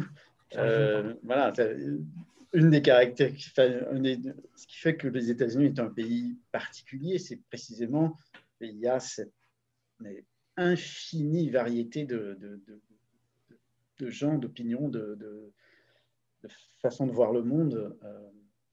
voilà, et donc au Forge, on en a trois visions qui sont vastement différentes les unes des autres dès que les mots ah. vision du monde et voir le monde arrivent, euh, je passe la parole à Stéphanie. bonsoir euh, Francis et bonsoir David et bonsoir à tous. Euh, alors, si j'ai bien suivi, Francis, vous avez traduit, enfin, vous avez retraduit Reinhardt pour trois romans, c'est bien ça? Pour l'instant, oui. Oui. J'en suis au quatrième. Voilà, et les autres arrivent.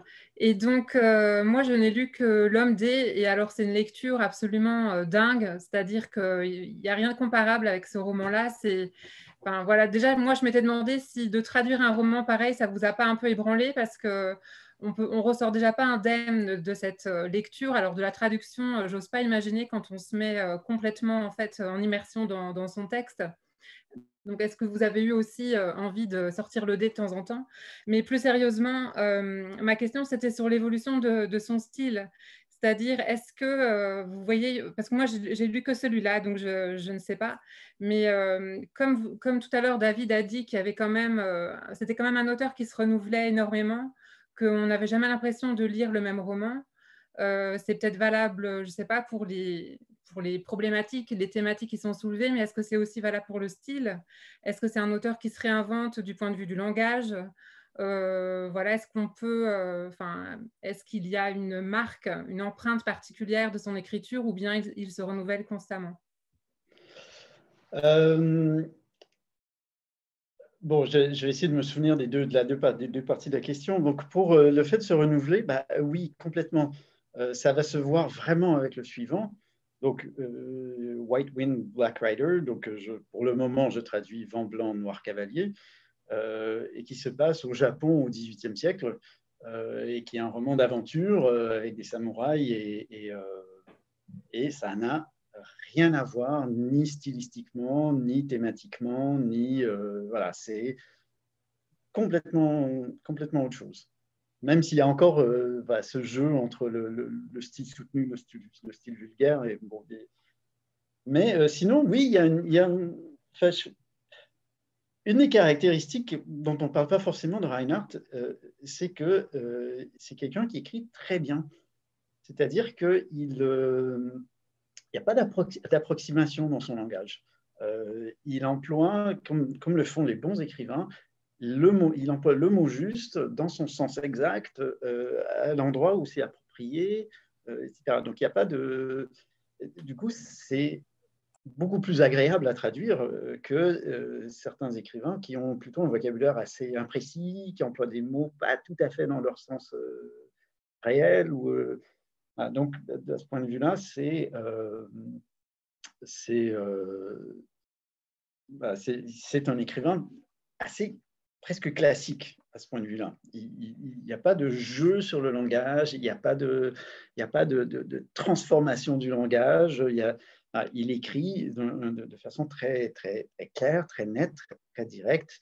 Euh, et la valeur de ce qu'il dit, elle est dans ce qu'il dit et non pas dans la, forcément dans le, dans le style, même si le style va être celui de ses personnages, de, voilà, c'est euh, pas euh, lui non plus en fait, il se met pas devant.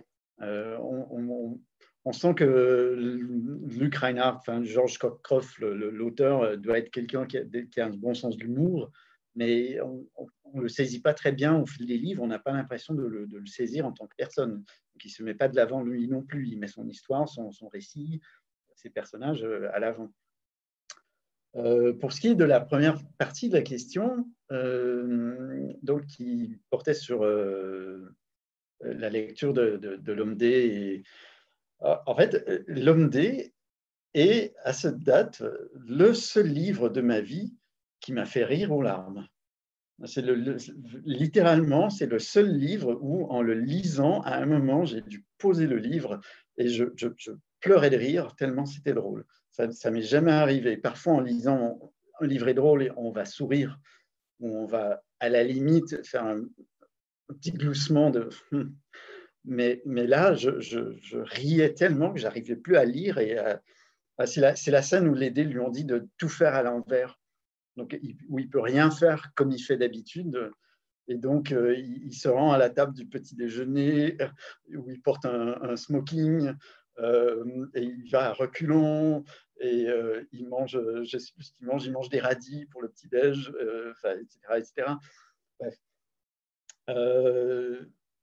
voilà, donc c'est déjà ça ça, nécessite un certain pouvoir d'écriture euh, pour avoir un effet sur, la personne, sur le lecteur aussi, aussi fort. Euh, et en fait, en traduisant, euh, c'est assez marrant parce que c'est un, gros livre. Hein. il, fait, je ne sais plus combien il fait dans la traduction, mais 500 pages au moins. au début, la traduction allait assez lentement. et, puis à un moment, je suis entré dans le personnage, et comme presque tout est de, du point de vue d'un seul personnage et de, ce narrateur, et il y, il y a des chapitres où ce n'est pas le cas, mais presque tout. Et en fait, j'avais complètement, euh, j'avais sa voix en moi. Euh, et donc, si au début, après une journée entière de travail, j'avais traduit une page et demie, j'étais très content de moi. Et à la fin, je traduisais 20, 25 pages euh, facilement. Tellement c'était. Voilà, je, voyais tout de suite comment la phrase du texte original passerait en français. Et, donc, ça allait, ça allait très, très vite. Et donc, je. Et je. Il y a un passage qui est écrit avec un D. Voilà, mais je ne sais même pas où il est dans la. Donc il y a un passage où il y a, il y a, il y a quelques mots qui ont été choisis avec des dés. je me suis dit que ça ferait, ça ferait euh, un petit clin d'œil euh, céleste. On t'entend pas, Taël?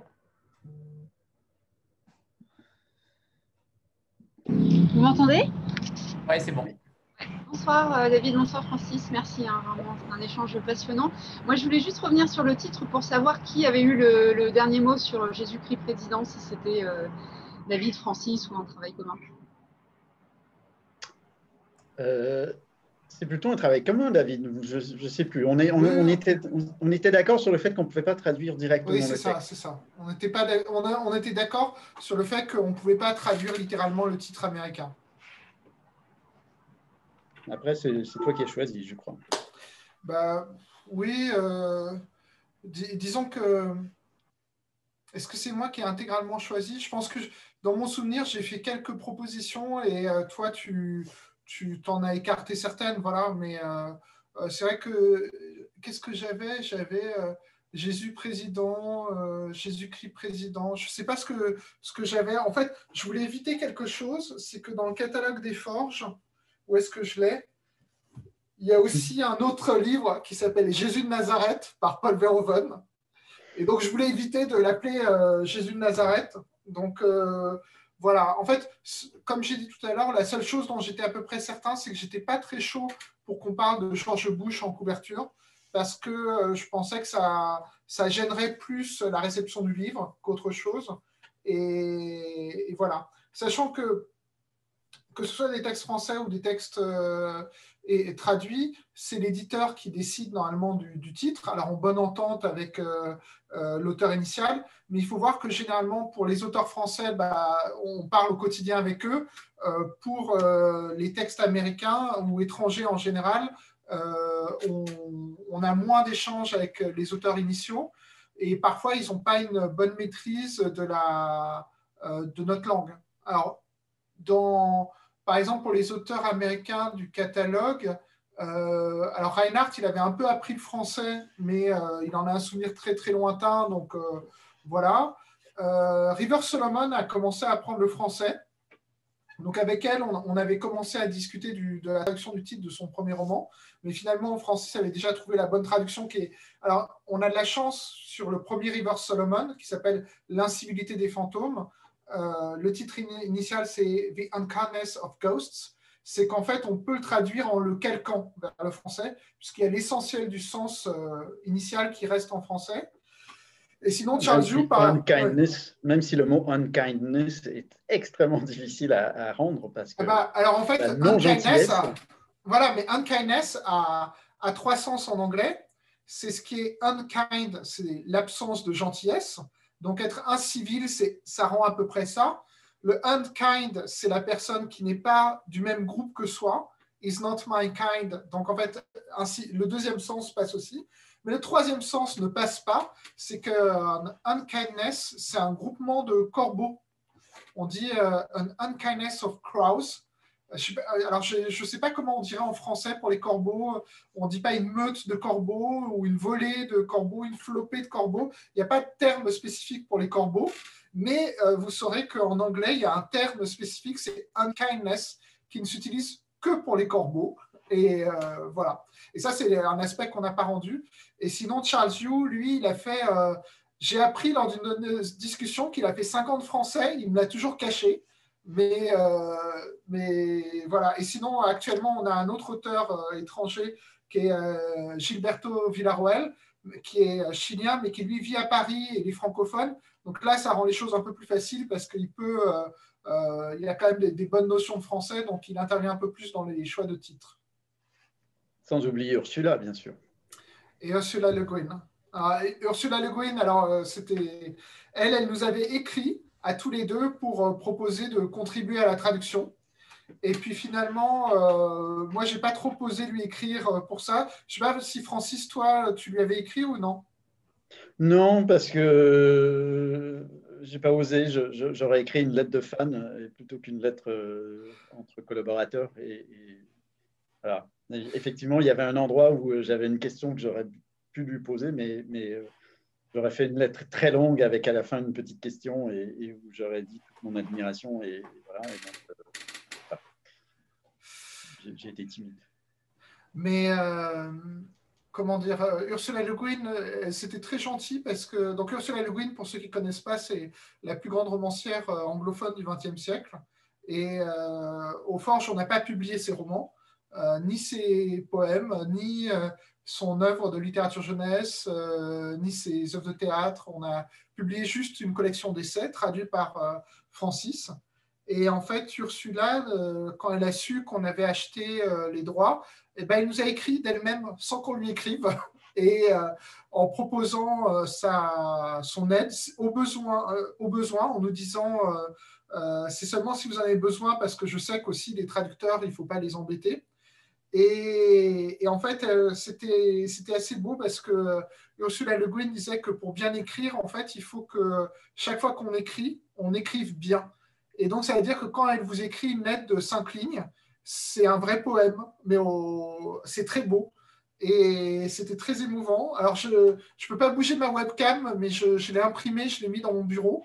Euh, et, voilà. Alors, il faut savoir qu'Ursula Le Guin, et c'est l'occasion de revenir sur Reinhardt, eh bien, il était en master avec Reinhardt à Columbia, voilà.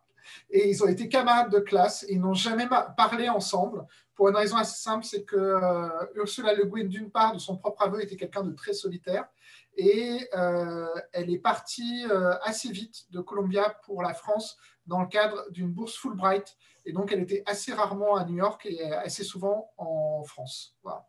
Et donc, euh, ils ne se sont jamais présentés l'un à l'autre, en tout cas, Reinhardt ne s'en souvient pas. Euh, voilà. Mais Le Guin était francophone pour le coup, et elle a fait son master sur euh, Ronsard, je crois, ou du Bellay. Je ne me souviens plus, Ronsard peut-être.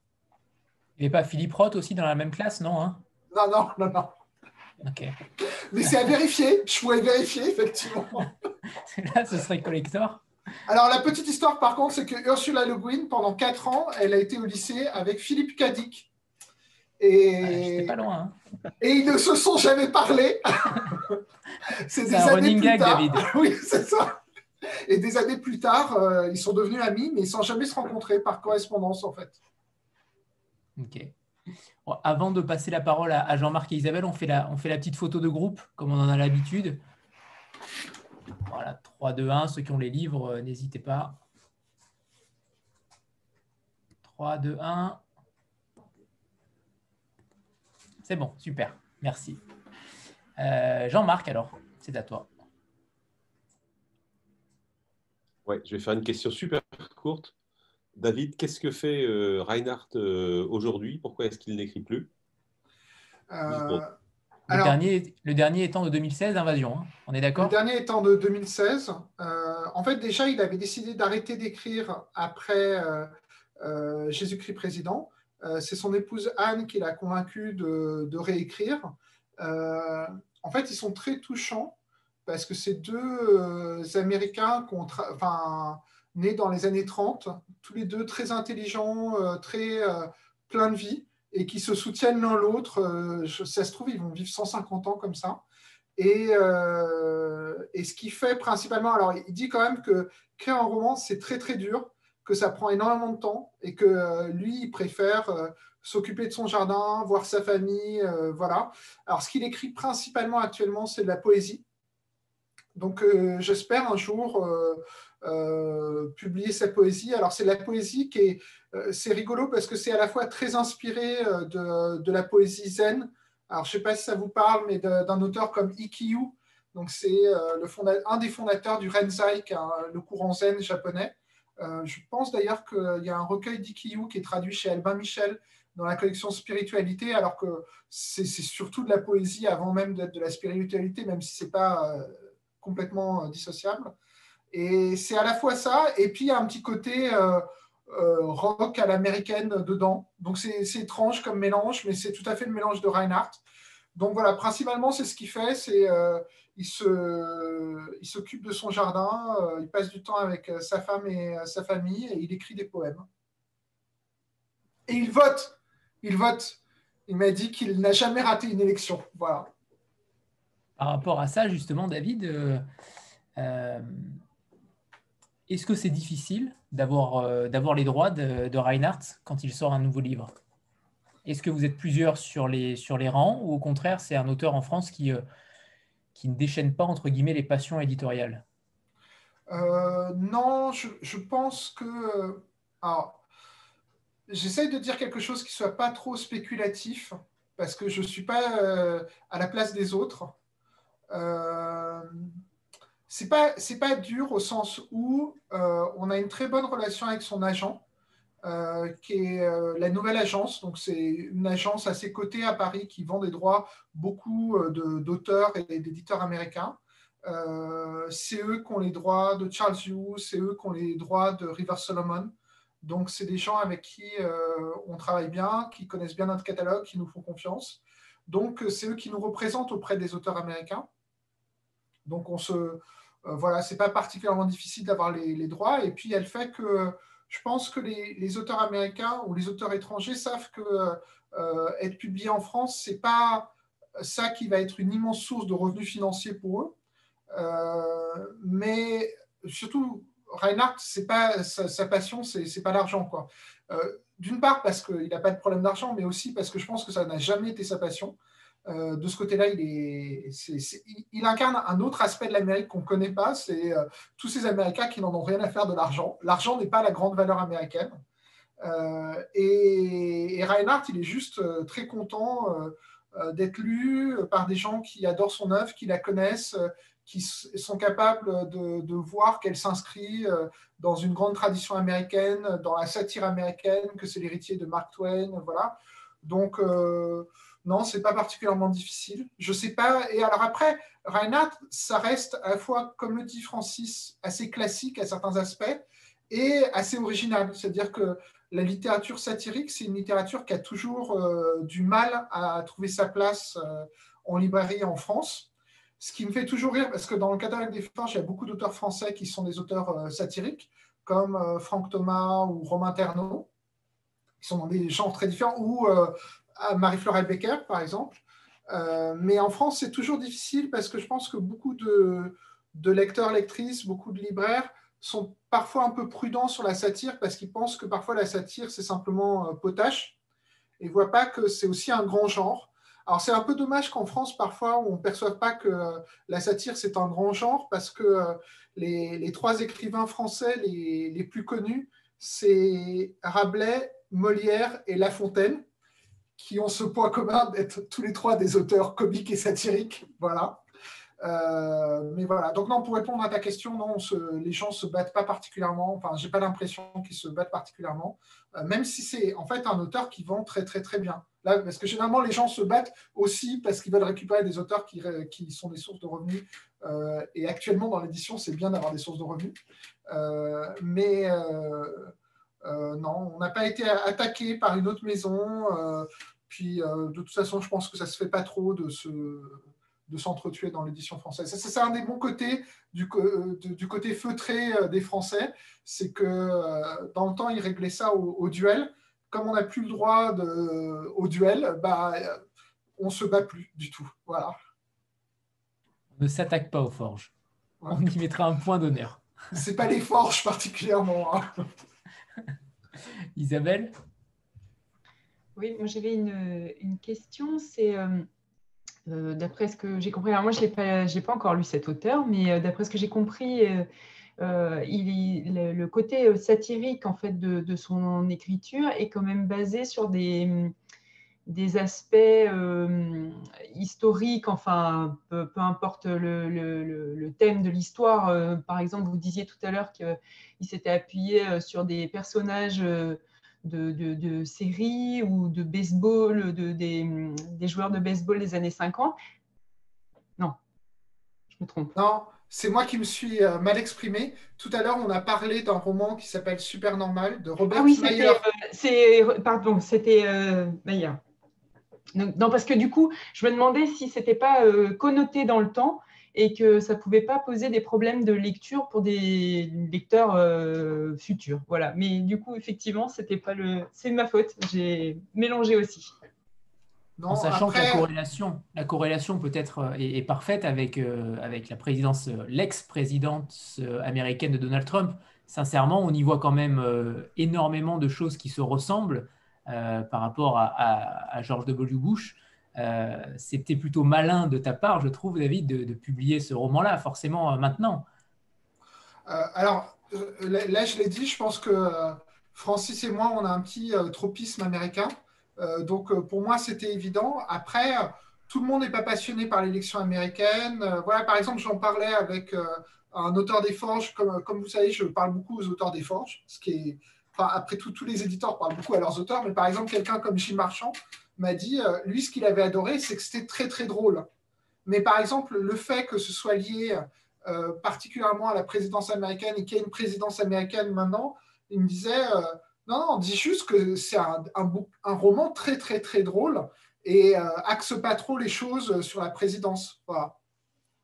Moi, je ne sais pas, les, deux se valent. Par exemple, il y a un troisième aspect dont on n'a pas trop parlé, qui pour moi est un aspect très important du, texte, euh, euh, c'est qu'en fait, ça a aussi un propos sur le christianisme euh, et sur les, héros, les personnages providentiels, qui est aussi une thématique qui traverse tout le catalogue des Forges qui revient bah, dans Supernormal de Robert Mayer, qui revient dans Le Jésus Nazareth de Paul Verhoeven, dans euh, le Spartacus de Romain Ternot, c'est euh, par exemple État de nature de Jean-Baptiste de Froment, c'est euh, sur ces personnels politiques qui pensent qu'ils sont incontournables alors qu'ils ne le sont pas. Marie-Fleur Albecker dans Et j'abattrai l'arrogance des tyrans, c'est sur le fait qu'on représente toujours l'histoire comme étant l'histoire des grands et des puissants, alors que ce qui fait l'histoire, c'est le peuple. Euh, un long voyage de Claire Duvivier, c'est aussi un texte sur euh, une sorte de, de prendre à contre-pied le fait qu'on euh, s'attend à ce que ce soit le récit de Malvine, qui est cette grande héroïne, et en fait, ce sera le récit de son secrétaire. donc voilà, là, en fait, il y a deux autres thèmes que j'ai fait apparaître. C'est le thème du rapport avec les héros et les grands, et le thème plus précis de du christianisme en fait euh, dans, dans, le monde contemporain. Quoi. pour, pour, euh, rebondir un peu là-dessus, c'est vrai que euh, la, la, question de la religion, qui n'est pas très importante en France, en tout cas pas au point de vue politique, enfin, l'islam. Disons qu'on est, moins, on est moins dans un régime théocratique qu'aux États-Unis. oui. Ben, non, c'est que la, question de la religion, elle est, elle est aux États-Unis, tellement, tellement, tellement importante. Euh, quand on rencontre des gens pour la première fois, on se demande son nom, on se demande ce qu'on fait dans la vie, et ensuite, quelle est notre religion? Enfin, C'est les trois questions. C'est toujours comme ça.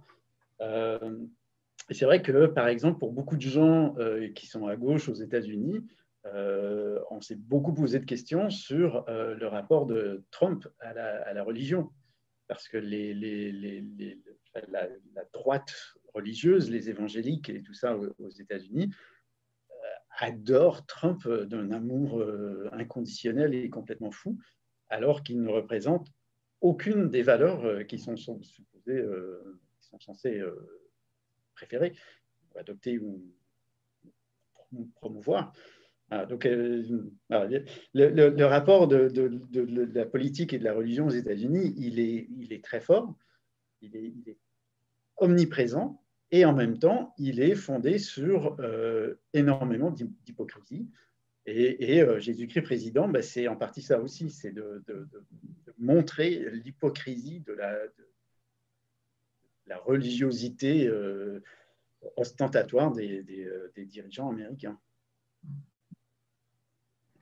Biden est allé à la messe euh, ce matin quand même. Euh, tout le monde, euh, il, suivi par des journalistes tous les dimanches, tout le temps. Il va à la messe, Et, c'est impensable qu'un président ne fasse pas ça.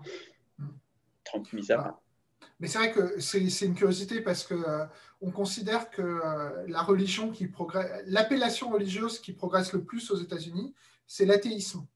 Voilà. C'est pas c'est pas une religion, mais en fait c'est enregistré comme une dénomination. Et en fait, on pense qu'il y a 37% des Américains euh, adultes qui sont athées. Donc techniquement, c'est la première dénomination. Mais on considère que c'est impossible de se présenter à une élection, quelle qu'elle soit, même à l'échelon local, en disant je suis athée. C'est euh, voilà, c'est juste euh, pas possible parce qu'il y a une forme de lien avec la moralité qui s'établit, c'est-à-dire qu'il y a beaucoup de difficultés dans l'imaginaire américain à considérer qu'un individu sans religion peut être un individu moral. Euh, donc, euh, si vous vous présentez à une élection en disant je suis athée, euh, ça donne un peu l'impression que vous êtes complètement immoral. Donc, on ne peut pas vous. Et alors, effectivement, le paradoxe que d'autres ont relevé, mais effectivement, Francis a, a raison de le relever, c'est que 87% des évangéliques américains, selon le New York Times, ont voté Donald Trump, alors qu'ils n'incarnent aucune de leurs valeurs, en fait. C'est-à-dire que ce soit sur euh, la morale privée, euh, enfin surtout sur la morale privée. Mais, euh, mais cela dit, Bush là-dessus, ça, ça, a un rapport parce que en fait, il faut voir que l'époque où Reinhardt commence à écrire, c'est les années 70. Et un événement très marquant pour quelqu'un de la génération de Reinhardt, c'est le Watergate. Et le Watergate, c'est quelque chose qui va faire exploser le Parti républicain puisque dans les années 70, il y a euh, la renaissance de euh, la droite chrétienne aux États-Unis et son organisation autour de gens comme Robertson ou Falwell pour essayer de conquérir le pouvoir. Et en fait, ils vont progresser euh, de 1975 jusqu'à 2000 pour amener George Bush au pouvoir. Et en fait, George Bush, c'est George Bush, George W. Bush, c'est l'héritier de deux filiations différentes le parti républicain classique, qui était le parti républicain où était son père, et la droite évangélique, puisque lui, il est born en fait. Donc, euh, sa branche du christianisme ne vient pas de son père, vient, en fait, d'une renaissance religieuse. Et, en fait, ce qui s'est passé au cours des années euh, Bush, c'est la déception euh, des, évangéliques par rapport à Bush. Alors, ils ont continué à voter pour lui, mais ils, pensent pensaient que l'Amérique n'avait pas assez basculé euh, et, ils ont tenté de redéborder Bush par la droite, d'abord par euh, un courant dont vous vous souvenez peut-être, qui est le Tea Party. Et après, euh, il y a d'autres courants beaucoup plus radicaux qui sont arrivés, voire des trucs complètement délirants comme QAnon ou des choses comme ça.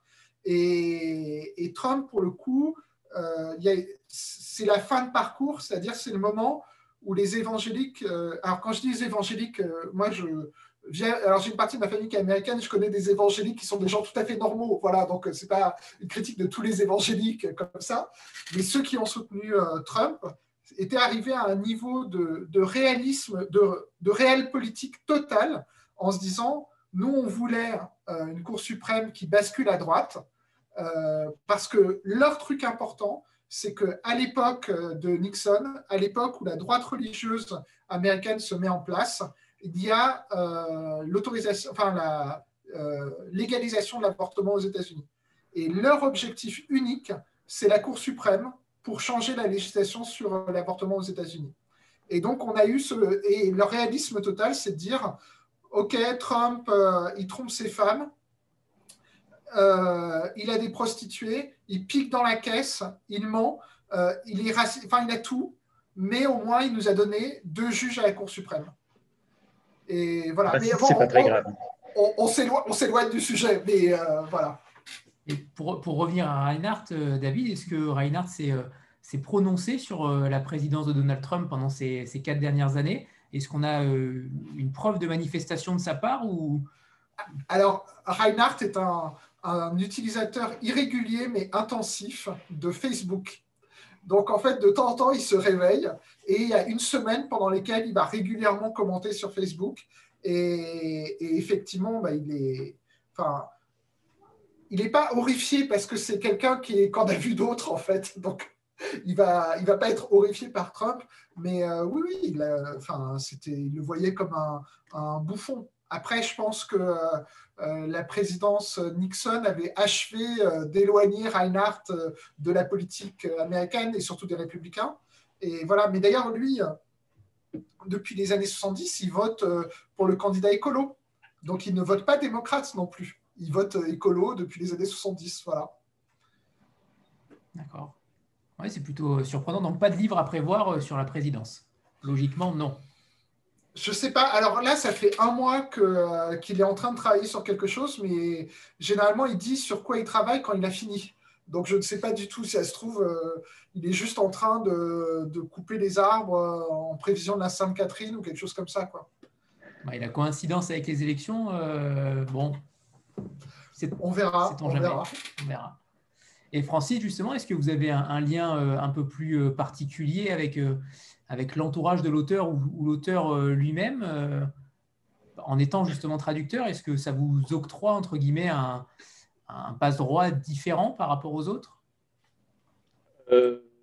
Pour Reinhardt? Oui. David, David. pas particulièrement, non. il m'a invité chez lui. Euh, mais bon, je n'ai pas encore pu y aller. Euh, et, mais, effectivement. Euh, ah, mais attends, Francis, je te propose quelque chose. C'est dès qu'on est déconfiné, on appelle Reinhardt et on lui propose d'y aller tous les deux le voir. Dès qu'on a le droit de voyager aux États-Unis, et voilà, ok. Parce que vous ben, moi, je lui avais dit que si je voyageais, je, serais sans doute avec ma famille, etc. Il m'a dit bah, Vous amenez les enfants, vous amenez tout le monde, euh, pas de problème, euh, c'est grand chez nous. Euh, mais cela dit, quand il est venu à Paris, moi, je n'avais pas pu venir. Moi, je suis en exil à Toulouse. et, et donc, donc, je ne l'ai jamais rencontré, en fait. Je ne lui ai jamais parlé. On s'est, on s'est, simplement fait des petits échanges comme ça, mais. mais j'ai pas de, je le connais pas, pas, Et David, et David non plus? Ah si, moi j'ai passé quatre jours avec lui et c'était les plus beaux jours de ma vie. Je lui ai demandé s'il voulait bien euh, m'adopter et euh, il m'a dit qu'il avait déjà des enfants et que c'était un peu inquiétant. Et, euh, et voilà, et c'était super. On a passé les journées ensemble. c'était, c'est un monsieur qui, bah, maintenant, sur ses 90 ans, il avait 87, je crois, à ce moment-là. Euh, qui est très grand, plus grand que moi, euh, qui doit faire, euh, je crois qu'il faisait plus d'un mètre 87. c'est un ancien joueur de football, alors pas professionnel, mais on voit qu'il a une belle carrure, il a un, beau chapeau. Il, tient à préciser que ce chapeau n'est pas un chapeau de cow-boy, parce que le cow-boy, c'est l'ouest de l'Amérique et lui, c'est un habitant de Nouvelle-Angleterre, c'est un chapeau de marche et il a beaucoup de prestance, il est très drôle, il est très gentil, et, et, voilà, c'est Reinhardt, c'est une sorte... Je crois que c'est la seule fois dans ma vie, il n'y a que deux fois où ça m'est arrivé de, rencontrer comme ça des vraies idoles. J'ai passé une journée avec euh, Paul Verhoeven, le cinéaste, quand il est venu faire la promo de son livre en France, et c'est quatre journées avec Reinhardt, et, euh, voilà, il est, il est fantastique, et il aimerait bien revenir, mais je ne sais pas trop quand, mais euh, il reviendra un jour ou l'autre. quoi. J'espère que tu nous enverras des photos de cette. Euh, si tu as pu prendre des photos. Ah oui, oui, il y, a des, il y, a des photos. Non, mais alors, la blague, c'est que euh, je me souviens, alors, micro-anecdote, je sais que c'est dimanche soir, on a tous des trucs à faire, mais micro-anecdote, c'est que quand il arrive, il me dit qu'en fait, il a mal au genou euh, et donc, euh, il faut régulièrement que je lui rappelle qu'il faut qu'il se passe une crème parce qu'il a vraiment le genou abîmé. Et surtout, il me dit euh, hors de question que j'ai une canne ou quoi que ce soit. et il marche assez bien, mais voilà. Et sa femme vient me voir et dit s'il vous plaît, est-ce que vous pouvez rester pas trop loin de lui de manière à ce qu'il ne tombe pas dans un escalier? Et donc, je suis tout le temps à côté de lui. Et, et en fait, euh, chaque fois qu'il y a un escalier qui arrive, je lui dis mind the step. Donc finalement, il a passé quatre jours à m'appeler euh, David mind the step, ce qui veut dire attention à la marche. Et régulièrement, quand on se parle, il m'appelle mind the step. Voilà. Et la petite anecdote, c'est qu'on devait faire des photos pour le journal Les Inrecuptibles. Et les Inrecuptibles nous envoient un photographe très jeune, très sympa, mais qui est un peu énergique. Et il dit Ah là, j'ai trop une idée. là, vous êtes tout le temps avec vos dés, monsieur Reinhardt, mais est-ce que vous pourriez vous approcher de la fenêtre et jeter les dés en, l'air comme si vous étiez au-dessus de la fenêtre? Et Reinhardt le fait. Et le problème, c'est que la fenêtre, la rambarde est très très basse. Et là, je me suis dit, je vais rester dans l'histoire de l'édition comme l'éditeur qui a tué Reinhardt. Et la blague, c'est qu'à un moment, Reinhardt a fait semblant de tomber. Et en fait, il n'est pas tombé parce qu'il est assez costaud, il s'agrippait. Et donc, il est parti en avant. On était dans un bel immeuble cossu à Paris, au sixième étage. Et, euh, en fait, c'est moi qui suis tombé. Alors, je ne suis pas tombé par la fenêtre, je me suis à moitié évanoui euh, dans les bras du photographe parce que je me suis dit, c'est quoi ce cauchemar qui est en train de m'arriver? Voilà. Non, par contre, Reinhardt, il a perdu son dé. Donc, on est allé dans la cour de l'immeuble d'à côté et on a passé un quart d'heure à, chercher dans les plates-bandes le dé qu'on a retrouvé. Et donc, il y a des photos de nous euh, ayant retrouvé le dé dans la terre, comme ça, et voilà. Et donc, je suis très content. Ça n'avait aucun intérêt, mon anecdote. Ah, si, si, si, bien sûr que si, bien sûr que si, David. Elle était merveilleuse, cette anecdote. si, si, si.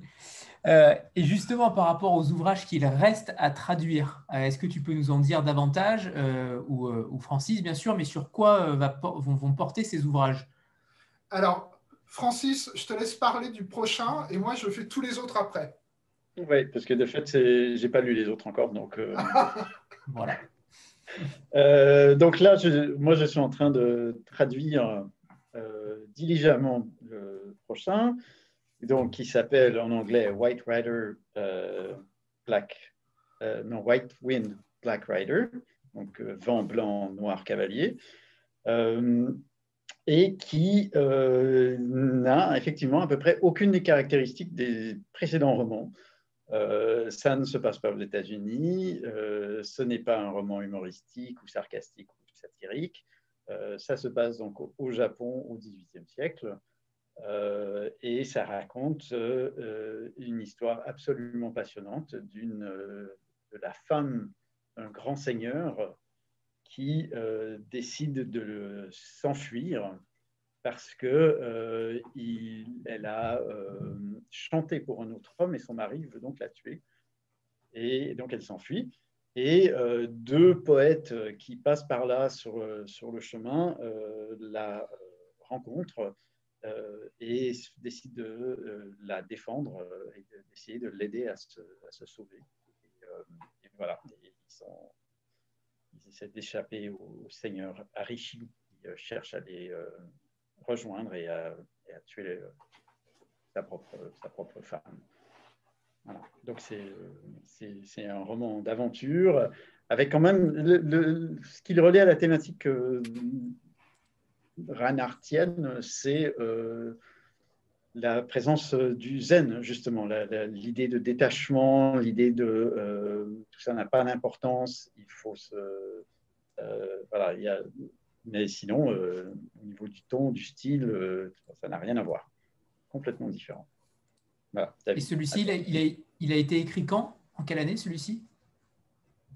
Tu sais, David? Moi, je ne sais pas. C'est 76, je crois. Ah oui 1976. C'est une réécriture euh, de, des Sept Samouraïs de Akira Kurosawa, le film japonais, voilà, qui doit dater de 1960, je dirais, ou un peu avant. 54 peut-être. Bon, alors pour euh, les Sept Samouraïs, je me souviens plus. Mais, euh, Peu importe, peu importe. Plus important, c'est le sujet même. oui, et ça a une résonance particulière aujourd'hui, j'ai l'impression. donc. Francis, Francis est-ce que tu trouves que ça a une résonance? Euh, ah ben, Si Trump avait gagné, j'aurais dit que c'est pour échapper à la réalité. Euh, mais bon, finalement, on n'est pas si mal dans la réalité, donc euh, c'est pas ça. non, je, sais, je pense que c'est pour il y a les romans qui sont des romans un peu philosophiques et qui font réfléchir, et il y a les romans qui sont des romans d'aventure qui nous emportent. Euh, et, celui-là, il, il, est dans cette catégorie-là. Et c'est vraiment. Euh, je ne crois pas qu'il y ait de, besoin de raison particulière pour euh, vouloir lire un livre comme celui-là. Il est, non, mais je, pense que celui-là, c'est peut-être celui où l'esprit zen est le plus visible dans, dans l'œuvre de, de Reinhardt. son lien à la poésie et, au zen. Et puis, je pense qu'il voulait en faire un, effectivement un gros roman d'aventure. Alors après, je peux vous parler des autres qui restent. Il y en a 1, 2, 3, 4, 5, 6. on n'a pas encore complètement... Ah, si je commence à avoir une idée de quand on va les publier. À la poursuite de l'homme D. Alors le titre n'est pas définitif, c'est la suite de l'homme D. C'est l'histoire du fils de l'homme D. Et euh, alors ça ressemble quand même beaucoup à l'homme D, mais euh, l'angle est complètement différent. C'est euh, le fils de Luke Reinhardt qui est un peu traumatisé d'avoir ce père euh, complètement tordu, révolutionnaire, anarchiste, et qui lui est un garçon beaucoup plus classique et simple. Et euh, ça crée une sorte de nouvelle couche comique au-dessus de, l'homme D. Et euh, d'une certaine façon, c'est une œuvre assez intéressante parce que ça réfléchit aux conséquences de l'homme D. C'est-à-dire, il y a cette idée que on peut, grâce au dé, on peut tout choisir, mais on ne peut pas choisir ses origines. On ne peut pas choisir si on a un père embarrassant, et voilà. Donc moi, c'est un roman que j'aime beaucoup, euh, que je trouve euh, beaucoup plus euh, émouvant que L'homme D, beaucoup plus touchant. C'est, ça n'a pas le même potentiel révolutionnaire que L'homme D, voilà, mais je trouve que c'est un beau roman et c'est là où on voit que c'est un vrai grand romancier classique. Alors, il y a ce texte qui est très à part, c'est le livre de EST. Alors, ça, c'est, son, c'est un de ses seuls livres de non-fiction L'EST, c'était une méthode euh, de, coaching des années 70. Je ne vais pas rentrer dans les détails, c'est euh, sous une forme dialoguée et romancée, c'est l'exposition de cette méthode. Euh, alors, en fait, moi, j'ai à peine commencé à travailler dessus. je le fais rapidement, mais dans plein de séries américaines, vous avez déjà dû voir des scènes où il y a des, des séquences de ce séminaire. Il y a notamment dans, comment s'appelle cette série où c'est une famille russe d'agents qui se retrouvent aux États-Unis sous couverture. Francis, ça te dit quelque chose? The Americans, non? The Americans. Dans The Americans, le, mari se retrouve euh, dans, un séminaire EST. Voilà. Bon, je ne sais pas comment on va le traduire, je ne sais pas quand, mais je veux le faire. C'est assez passionnant, mais c'est un gros aspect documentaire sur les années 70. Euh, il y a un, un, livre de réflexion sur l'homme D, voilà, qui est très drôle en fait. Alors, il y a mon préféré, c'est Wim, qui est un roman jeunesse euh, d'éducation sur euh, les, les, peuples premiers américains. C'est très très drôle, extrêmement touchant. Euh, c'est l'histoire d'un jeune garçon qui va vivre des aventures magiques. c'est très bizarre, c'est-à-dire qu'on ne s'attendait pas trop à ce que Reinhardt écrive un roman jeunesse, mais c'est très bien, ça date du début des années 80. Il y a euh, ce livre dont je vous ai parlé, qui est un post-apocalyptique, un long voyage, qui est très vaguement inspiré de la vie de Reinhardt, parce que Reinhardt euh, a vécu plusieurs années sur un bateau avec sa famille. Et, euh, est, là où c'est inspiré, c'est qu'il revient sur le sol américain en pleine période Reagan, et le monde a été détruit par l'Holocauste nucléaire. Et donc, ça commence, au début, ça ressemble un peu à Sur la route, mais en comique enfin pas sur la route, le, la route, The Road de Cormac McCarthy, mais version comique. Il aura véritablement fait tous les genres. Et on, aurait pu penser que le roman pornographique, euh, non, mais si, il l'a fait aussi. Et le roman pornographique, pour finir, qui est donc bah, une très belle histoire d'amour. C'est une réécriture de Love Story, mais pornographique. Voilà. Je ne peux pas vous en dire plus parce que c'est voilà. Alors si c'est très documentaire sur euh, les années 60, euh, la libération sexuelle, ce type de choses, mais euh, c'est très très très drôle. Et je pense qu'on va peut-être le faire en, dernier ou en avant-dernier parce que ça va être ça va être coton à traduire pour Francis quoi. Voilà. Incroyable. Donc voilà, Francis, si je, me, hein. si je me si je me trompe pas dans l'homme D il y a un moment où il considère à écrire un roman et dans la liste des choix possibles de, romans qu'il pourrait écrire, euh, il y a un roman pornographique. Et finalement, les dés tombent sur une autobiographie et donc il écrit L'homme dé. Mais euh, voilà, donc finalement, les dés sont, sont tombés sur, euh, alors, le roman pornographique, mais plus tard. Le, roman pornographique, il a, il a commencé à l'écrire avant L'homme dé. Donc, euh, s'il fait allusion dans l'homme D à un roman pornographique, c'est bien celui-là auquel il fait allusion. Et... Ah non, c'est ça, je me souviens, pardon, c'est pas du tout ça. C'est euh, avant d'écrire, il est en train d'écrire, euh, donc il est psychologue, Luc Reinhardt, et avant, de, il doit écrire un livre de, de, psychologie. Et avant, il a aussi essayé d'écrire un livre qui s'appelle Naked Before euh, voilà, et qui, euh, on lui a dit non, mais tu perds ton temps, euh, écris des choses sérieuses. Et ben finalement, il l'a fini quelques années plus tard, toujours dans les années 70, et le roman ne t'attend que n'attend que toi pour que tu le traduises. Voilà.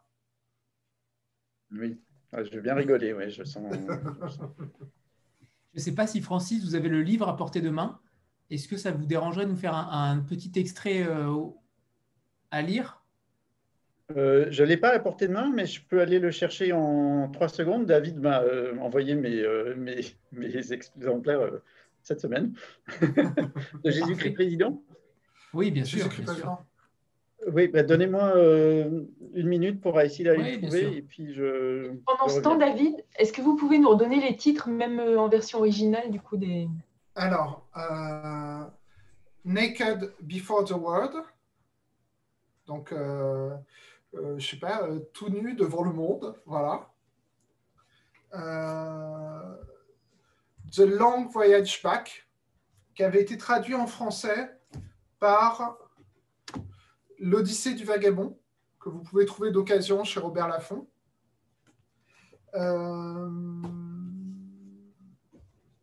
à mon avis, la traduction de Francis sera meilleure, hein, mais. Euh, euh, en fait, je ne l'ai pas lu, la traduction originale. Je l'ai lu en anglais, mais je ne l'ai pas lu en français. Wim, donc W-H-I-M, c'est le nom du héros. Ça, c'est le roman jeunesse. The Book of the Die. Donc ça, c'est le bouquin sur euh, euh, le comment dire sur la philosophie du dé. The Book of EST, donc le livre de l'EST. Alors, si vous voulez savoir ce que c'est l'EST, vous allez sur Wikipédia en anglais. Et EST, c'est une méthode euh, des années 60-70, donc c'est assez connu. Et le dernier, c'est The Search for the Dice Man. Et voilà en parlant de traduction, un tout petit truc, c'est que The Dice Man, euh, enfin l'homme dé en français, c'est une mauvaise traduction. C'est-à-dire que The Dice Man, fallait pas le traduire par l'homme dé. Euh, techniquement, il aurait fallu traduire par l'homme dé, au pluriel.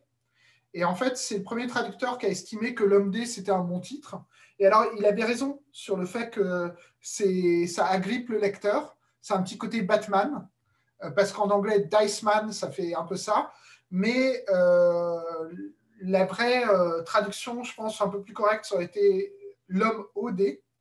Et, en fait, on a légèrement hésité en se disant est-ce que ça valait le coup de, changer la traduction? Comme parfois, par exemple, bah, Dostoevsky, les démons, ça, a été traduit à une époque par les possédés, c'est devenu les démons. Et on s'est dit qu'il euh, y avait quand même une, euh, une sorte de, vanité extrême à vouloir euh, rompre avec cette tradition qui était que ce texte a été identifié comme l'homme D pour les francophones. Et donc, on a gardé le titre l'homme D. Et vraisemblablement, quand, on écrira quand on traduira la, suite, on traduira par à la recherche de l'homme D ou quelque chose comme ça, mais ou peut-être un truc un peu plus aventureux parce qu'à la recherche de l'homme D, ça fait un peu essai alors que c'est un roman. Et voilà, mais on gardera pour traduire Diceman homme D. Et je vois que Francis est de retour en studio. Francis, on t'envoie, l'antenne est à toi. Merci beaucoup, merci. Euh, qu'est-ce que il y a un passage que particulier ah, Linky Pete avec ce passage entre, entre Jésus et Dieu euh, est peut-être tout à propos. Pourquoi pas? La discussion entre Jésus et Dieu Donc le, prologue, quoi. Oui, le prologue. D'accord. Alors, je, vais lire le, prologue, donc qui est euh, euh, prologue au paradis. Euh, Attends, Francis, tu, veux qu'on le fasse à deux? Oui. Ah, tu, tu, veux être Jésus ou tu veux être Dieu? Le choix quand Non, non, c'est toi qui choisis. Hein. si, si je connais les éditeurs, je sais ce qu'il va dire. non, mais ça commence par Jésus et c'est toi le traducteur, donc c'est toi qui commence. D'accord. Donc euh, Francis dans le rôle de Jésus, Francis Guévremont, et dans le rôle de Dieu, David Malmans. J'avais dit, je savais ce qu'il choisirait. Il ne veut juste pas piger. Ils n'ont jamais rien pigé, pigeront jamais rien. 2000 ans et de jour en jour, ils s'éloignent de plus en plus de ce que j'ai essayé de leur apprendre. Comme d'hab. Quand même. Il y en a toujours quelques-uns, quelques humains qui entendent mon message et qui vivent une vie de chrétien. Pas beaucoup. Mais je ne sais pas trop pourquoi ces humains-là n'arrivent jamais à prendre le pouvoir. Ils ne peuvent rien faire pour atténuer les souffrances de la masse de l'humanité. Le chemin que tu leur proposes n'est pas le meilleur moyen d'arriver au pouvoir. Il suffirait d'un être humain, d'un seul, qui détienne un grand pouvoir et qui soit un de mes vrais disciples. Alors mon œuvre pourrait peut-être enfin mettre un terme aux souffrances de l'humanité. Mais non. Comment Mais non? Qu'est-ce que ça veut dire Mais non? Ça veut dire qu'une personne au pouvoir qui obéirait à tous tes commandements n'arriverait pas à changer quoi que ce soit à quoi que ce soit. Père, père, c'est pas vrai. Dis-moi que c'est pas vrai. Je l'ai dit, tu peux me croire, c'est vrai. Ok, ok, mais juste une fois dans l'histoire de l'humanité, j'aimerais essayer. J'aimerais voir ce que ça donnerait si j'allais m'installer dans l'âme de quelqu'un qui aurait le pouvoir de changer les choses. Il ne va rien se passer. Il va se faire flinguer, probablement comme Martin Luther King, ou se faire foutre à l'hosto psychiatrique. En quelques mois, pas plus. Tout sera fini. Père, père, c'est nul ce que tu dis. Eh, désolé. Mais tout de même, tu sais, parfois, tu le sais bien, parfois, le hasard fait bien les choses et on a des résultats inattendus. Évidemment, évidemment, moi, je parle en termes de probabilité. Flingué ou chez les fous en moins d'un an. C'est moi qui te le dis. Long silence. Je crois que je pourrais revenir sur Terre un petit peu, prendre le contrôle de l'âme d'un homme au pouvoir et puis, et puis on verra bien? Ce qui va arriver, c'est qu'il y aura encore plus de souffrance, plus d'absurdité, comme d'hab. Quand j'ai créé les êtres humains, je me suis mais complètement gouré tu as essayé de réparer ma gaffe, mais sauf erreur de ma part, et je me trompe très, très rarement, les choses n'ont fait qu'empirer. Une âme, rien qu'une. Une âme. Que je pourrais diriger en accord avec mes commandements? Pas de triche, pas de miracle? Pas de miracle. Mon esprit sera sa seule inspiration. Tu as envie de te refaire crucifier? Non, non, non, mais je ne vais pas m'incarner. Mon esprit va s'installer dans l'âme d'un type quelconque, c'est tout. Bon, c'est d'accord. Fonce. Fonce? Fonce Père, oh mon père, merci. Tu es mon fils, je ne peux rien te refuser. Surtout quand c'est comme ça, un truc tout simple. Et donc, je peux choisir n'importe qui, quelqu'un au pouvoir. N'importe qui, comme tu le sens. J'y vais je vais t'observer et je vais bien me marrer. Père, oh père. Et pleurer aussi. Merci, merci à tous les deux. Et donc, ce n'importe qui, c'est George W. Bush. Voilà. Merci. Vous l'avez superbement bien fait. Hein. Euh, ouais, j'avais un peu l'impression d'être de retour en cinquième là. J'étais très content de le faire. Et merci de m'avoir permis de le faire. C'est un truc qu'on n'avait jamais fait. Mais voilà, mais je ne peux pas dire que je sois convaincu par nos qualités de comédien. Mais, mais le cœur y était, comme en cinquième quand on lisait le CID. Voilà. Euh, c'est une interprétation euh, au second degré, euh, inspirée de Stanislavski d'ailleurs. C'est ça, c'est ça. Stanislavski qui est au catalogue des forges aussi. Hein. Ok, j'arrête la pub. Il est impayable. en sachant que dans le, dans le chat, euh, quelqu'un a dit qu'il y avait peut-être une possible adaptation théâtrale. Hein. Alors, c'est vrai que on est régulièrement. Oh, il y a du potentiel et très régulièrement, on nous demande les droits, mais ce n'est pas nous qui les avons. C'est pour les auteurs étrangers, les droits d'adaptation cinéma et théâtre restent à l'auteur initial. Mais c'est vrai que ça nous a été demandé deux fois cette année euh, sur Reinhardt, sur euh, L'Homme D, sur Invasion. n'y a, pas de secret. C'est normal. Euh, est-ce que quelqu'un a une autre question? Sinon, on va, aller, on va aller tous dîner en famille, presque. Mm. Alors, il est temps de, vous remercier tous les deux et, tout le monde, bien sûr, mais euh, c'était quand même véritablement une fois de plus passionnant. Euh, quand il s'agit d'une personne qui travaille aux forges, on n'est jamais déçu. Alors, merci Francis, merci David. écoutez, peut-être à très vite pour un prochain roman de Reinhardt ou de Solomons, bien sûr. Hein. pourquoi pas en tout cas, il est vraiment temps de, vous remercier tous les deux. C'était euh, une fois de plus euh, très agréable. Merci à tous les deux et merci à tout le monde. Merci à vous. Merci à tous. Au revoir tout le monde. Bonne soirée. Bonne soirée. Merci à tous. Merci. Merci Anto. Merci à vous. Bonne soirée. On a eu les Brangelina en, en duo là. On s'entraîne. Au revoir. Au revoir tout le monde. Au revoir.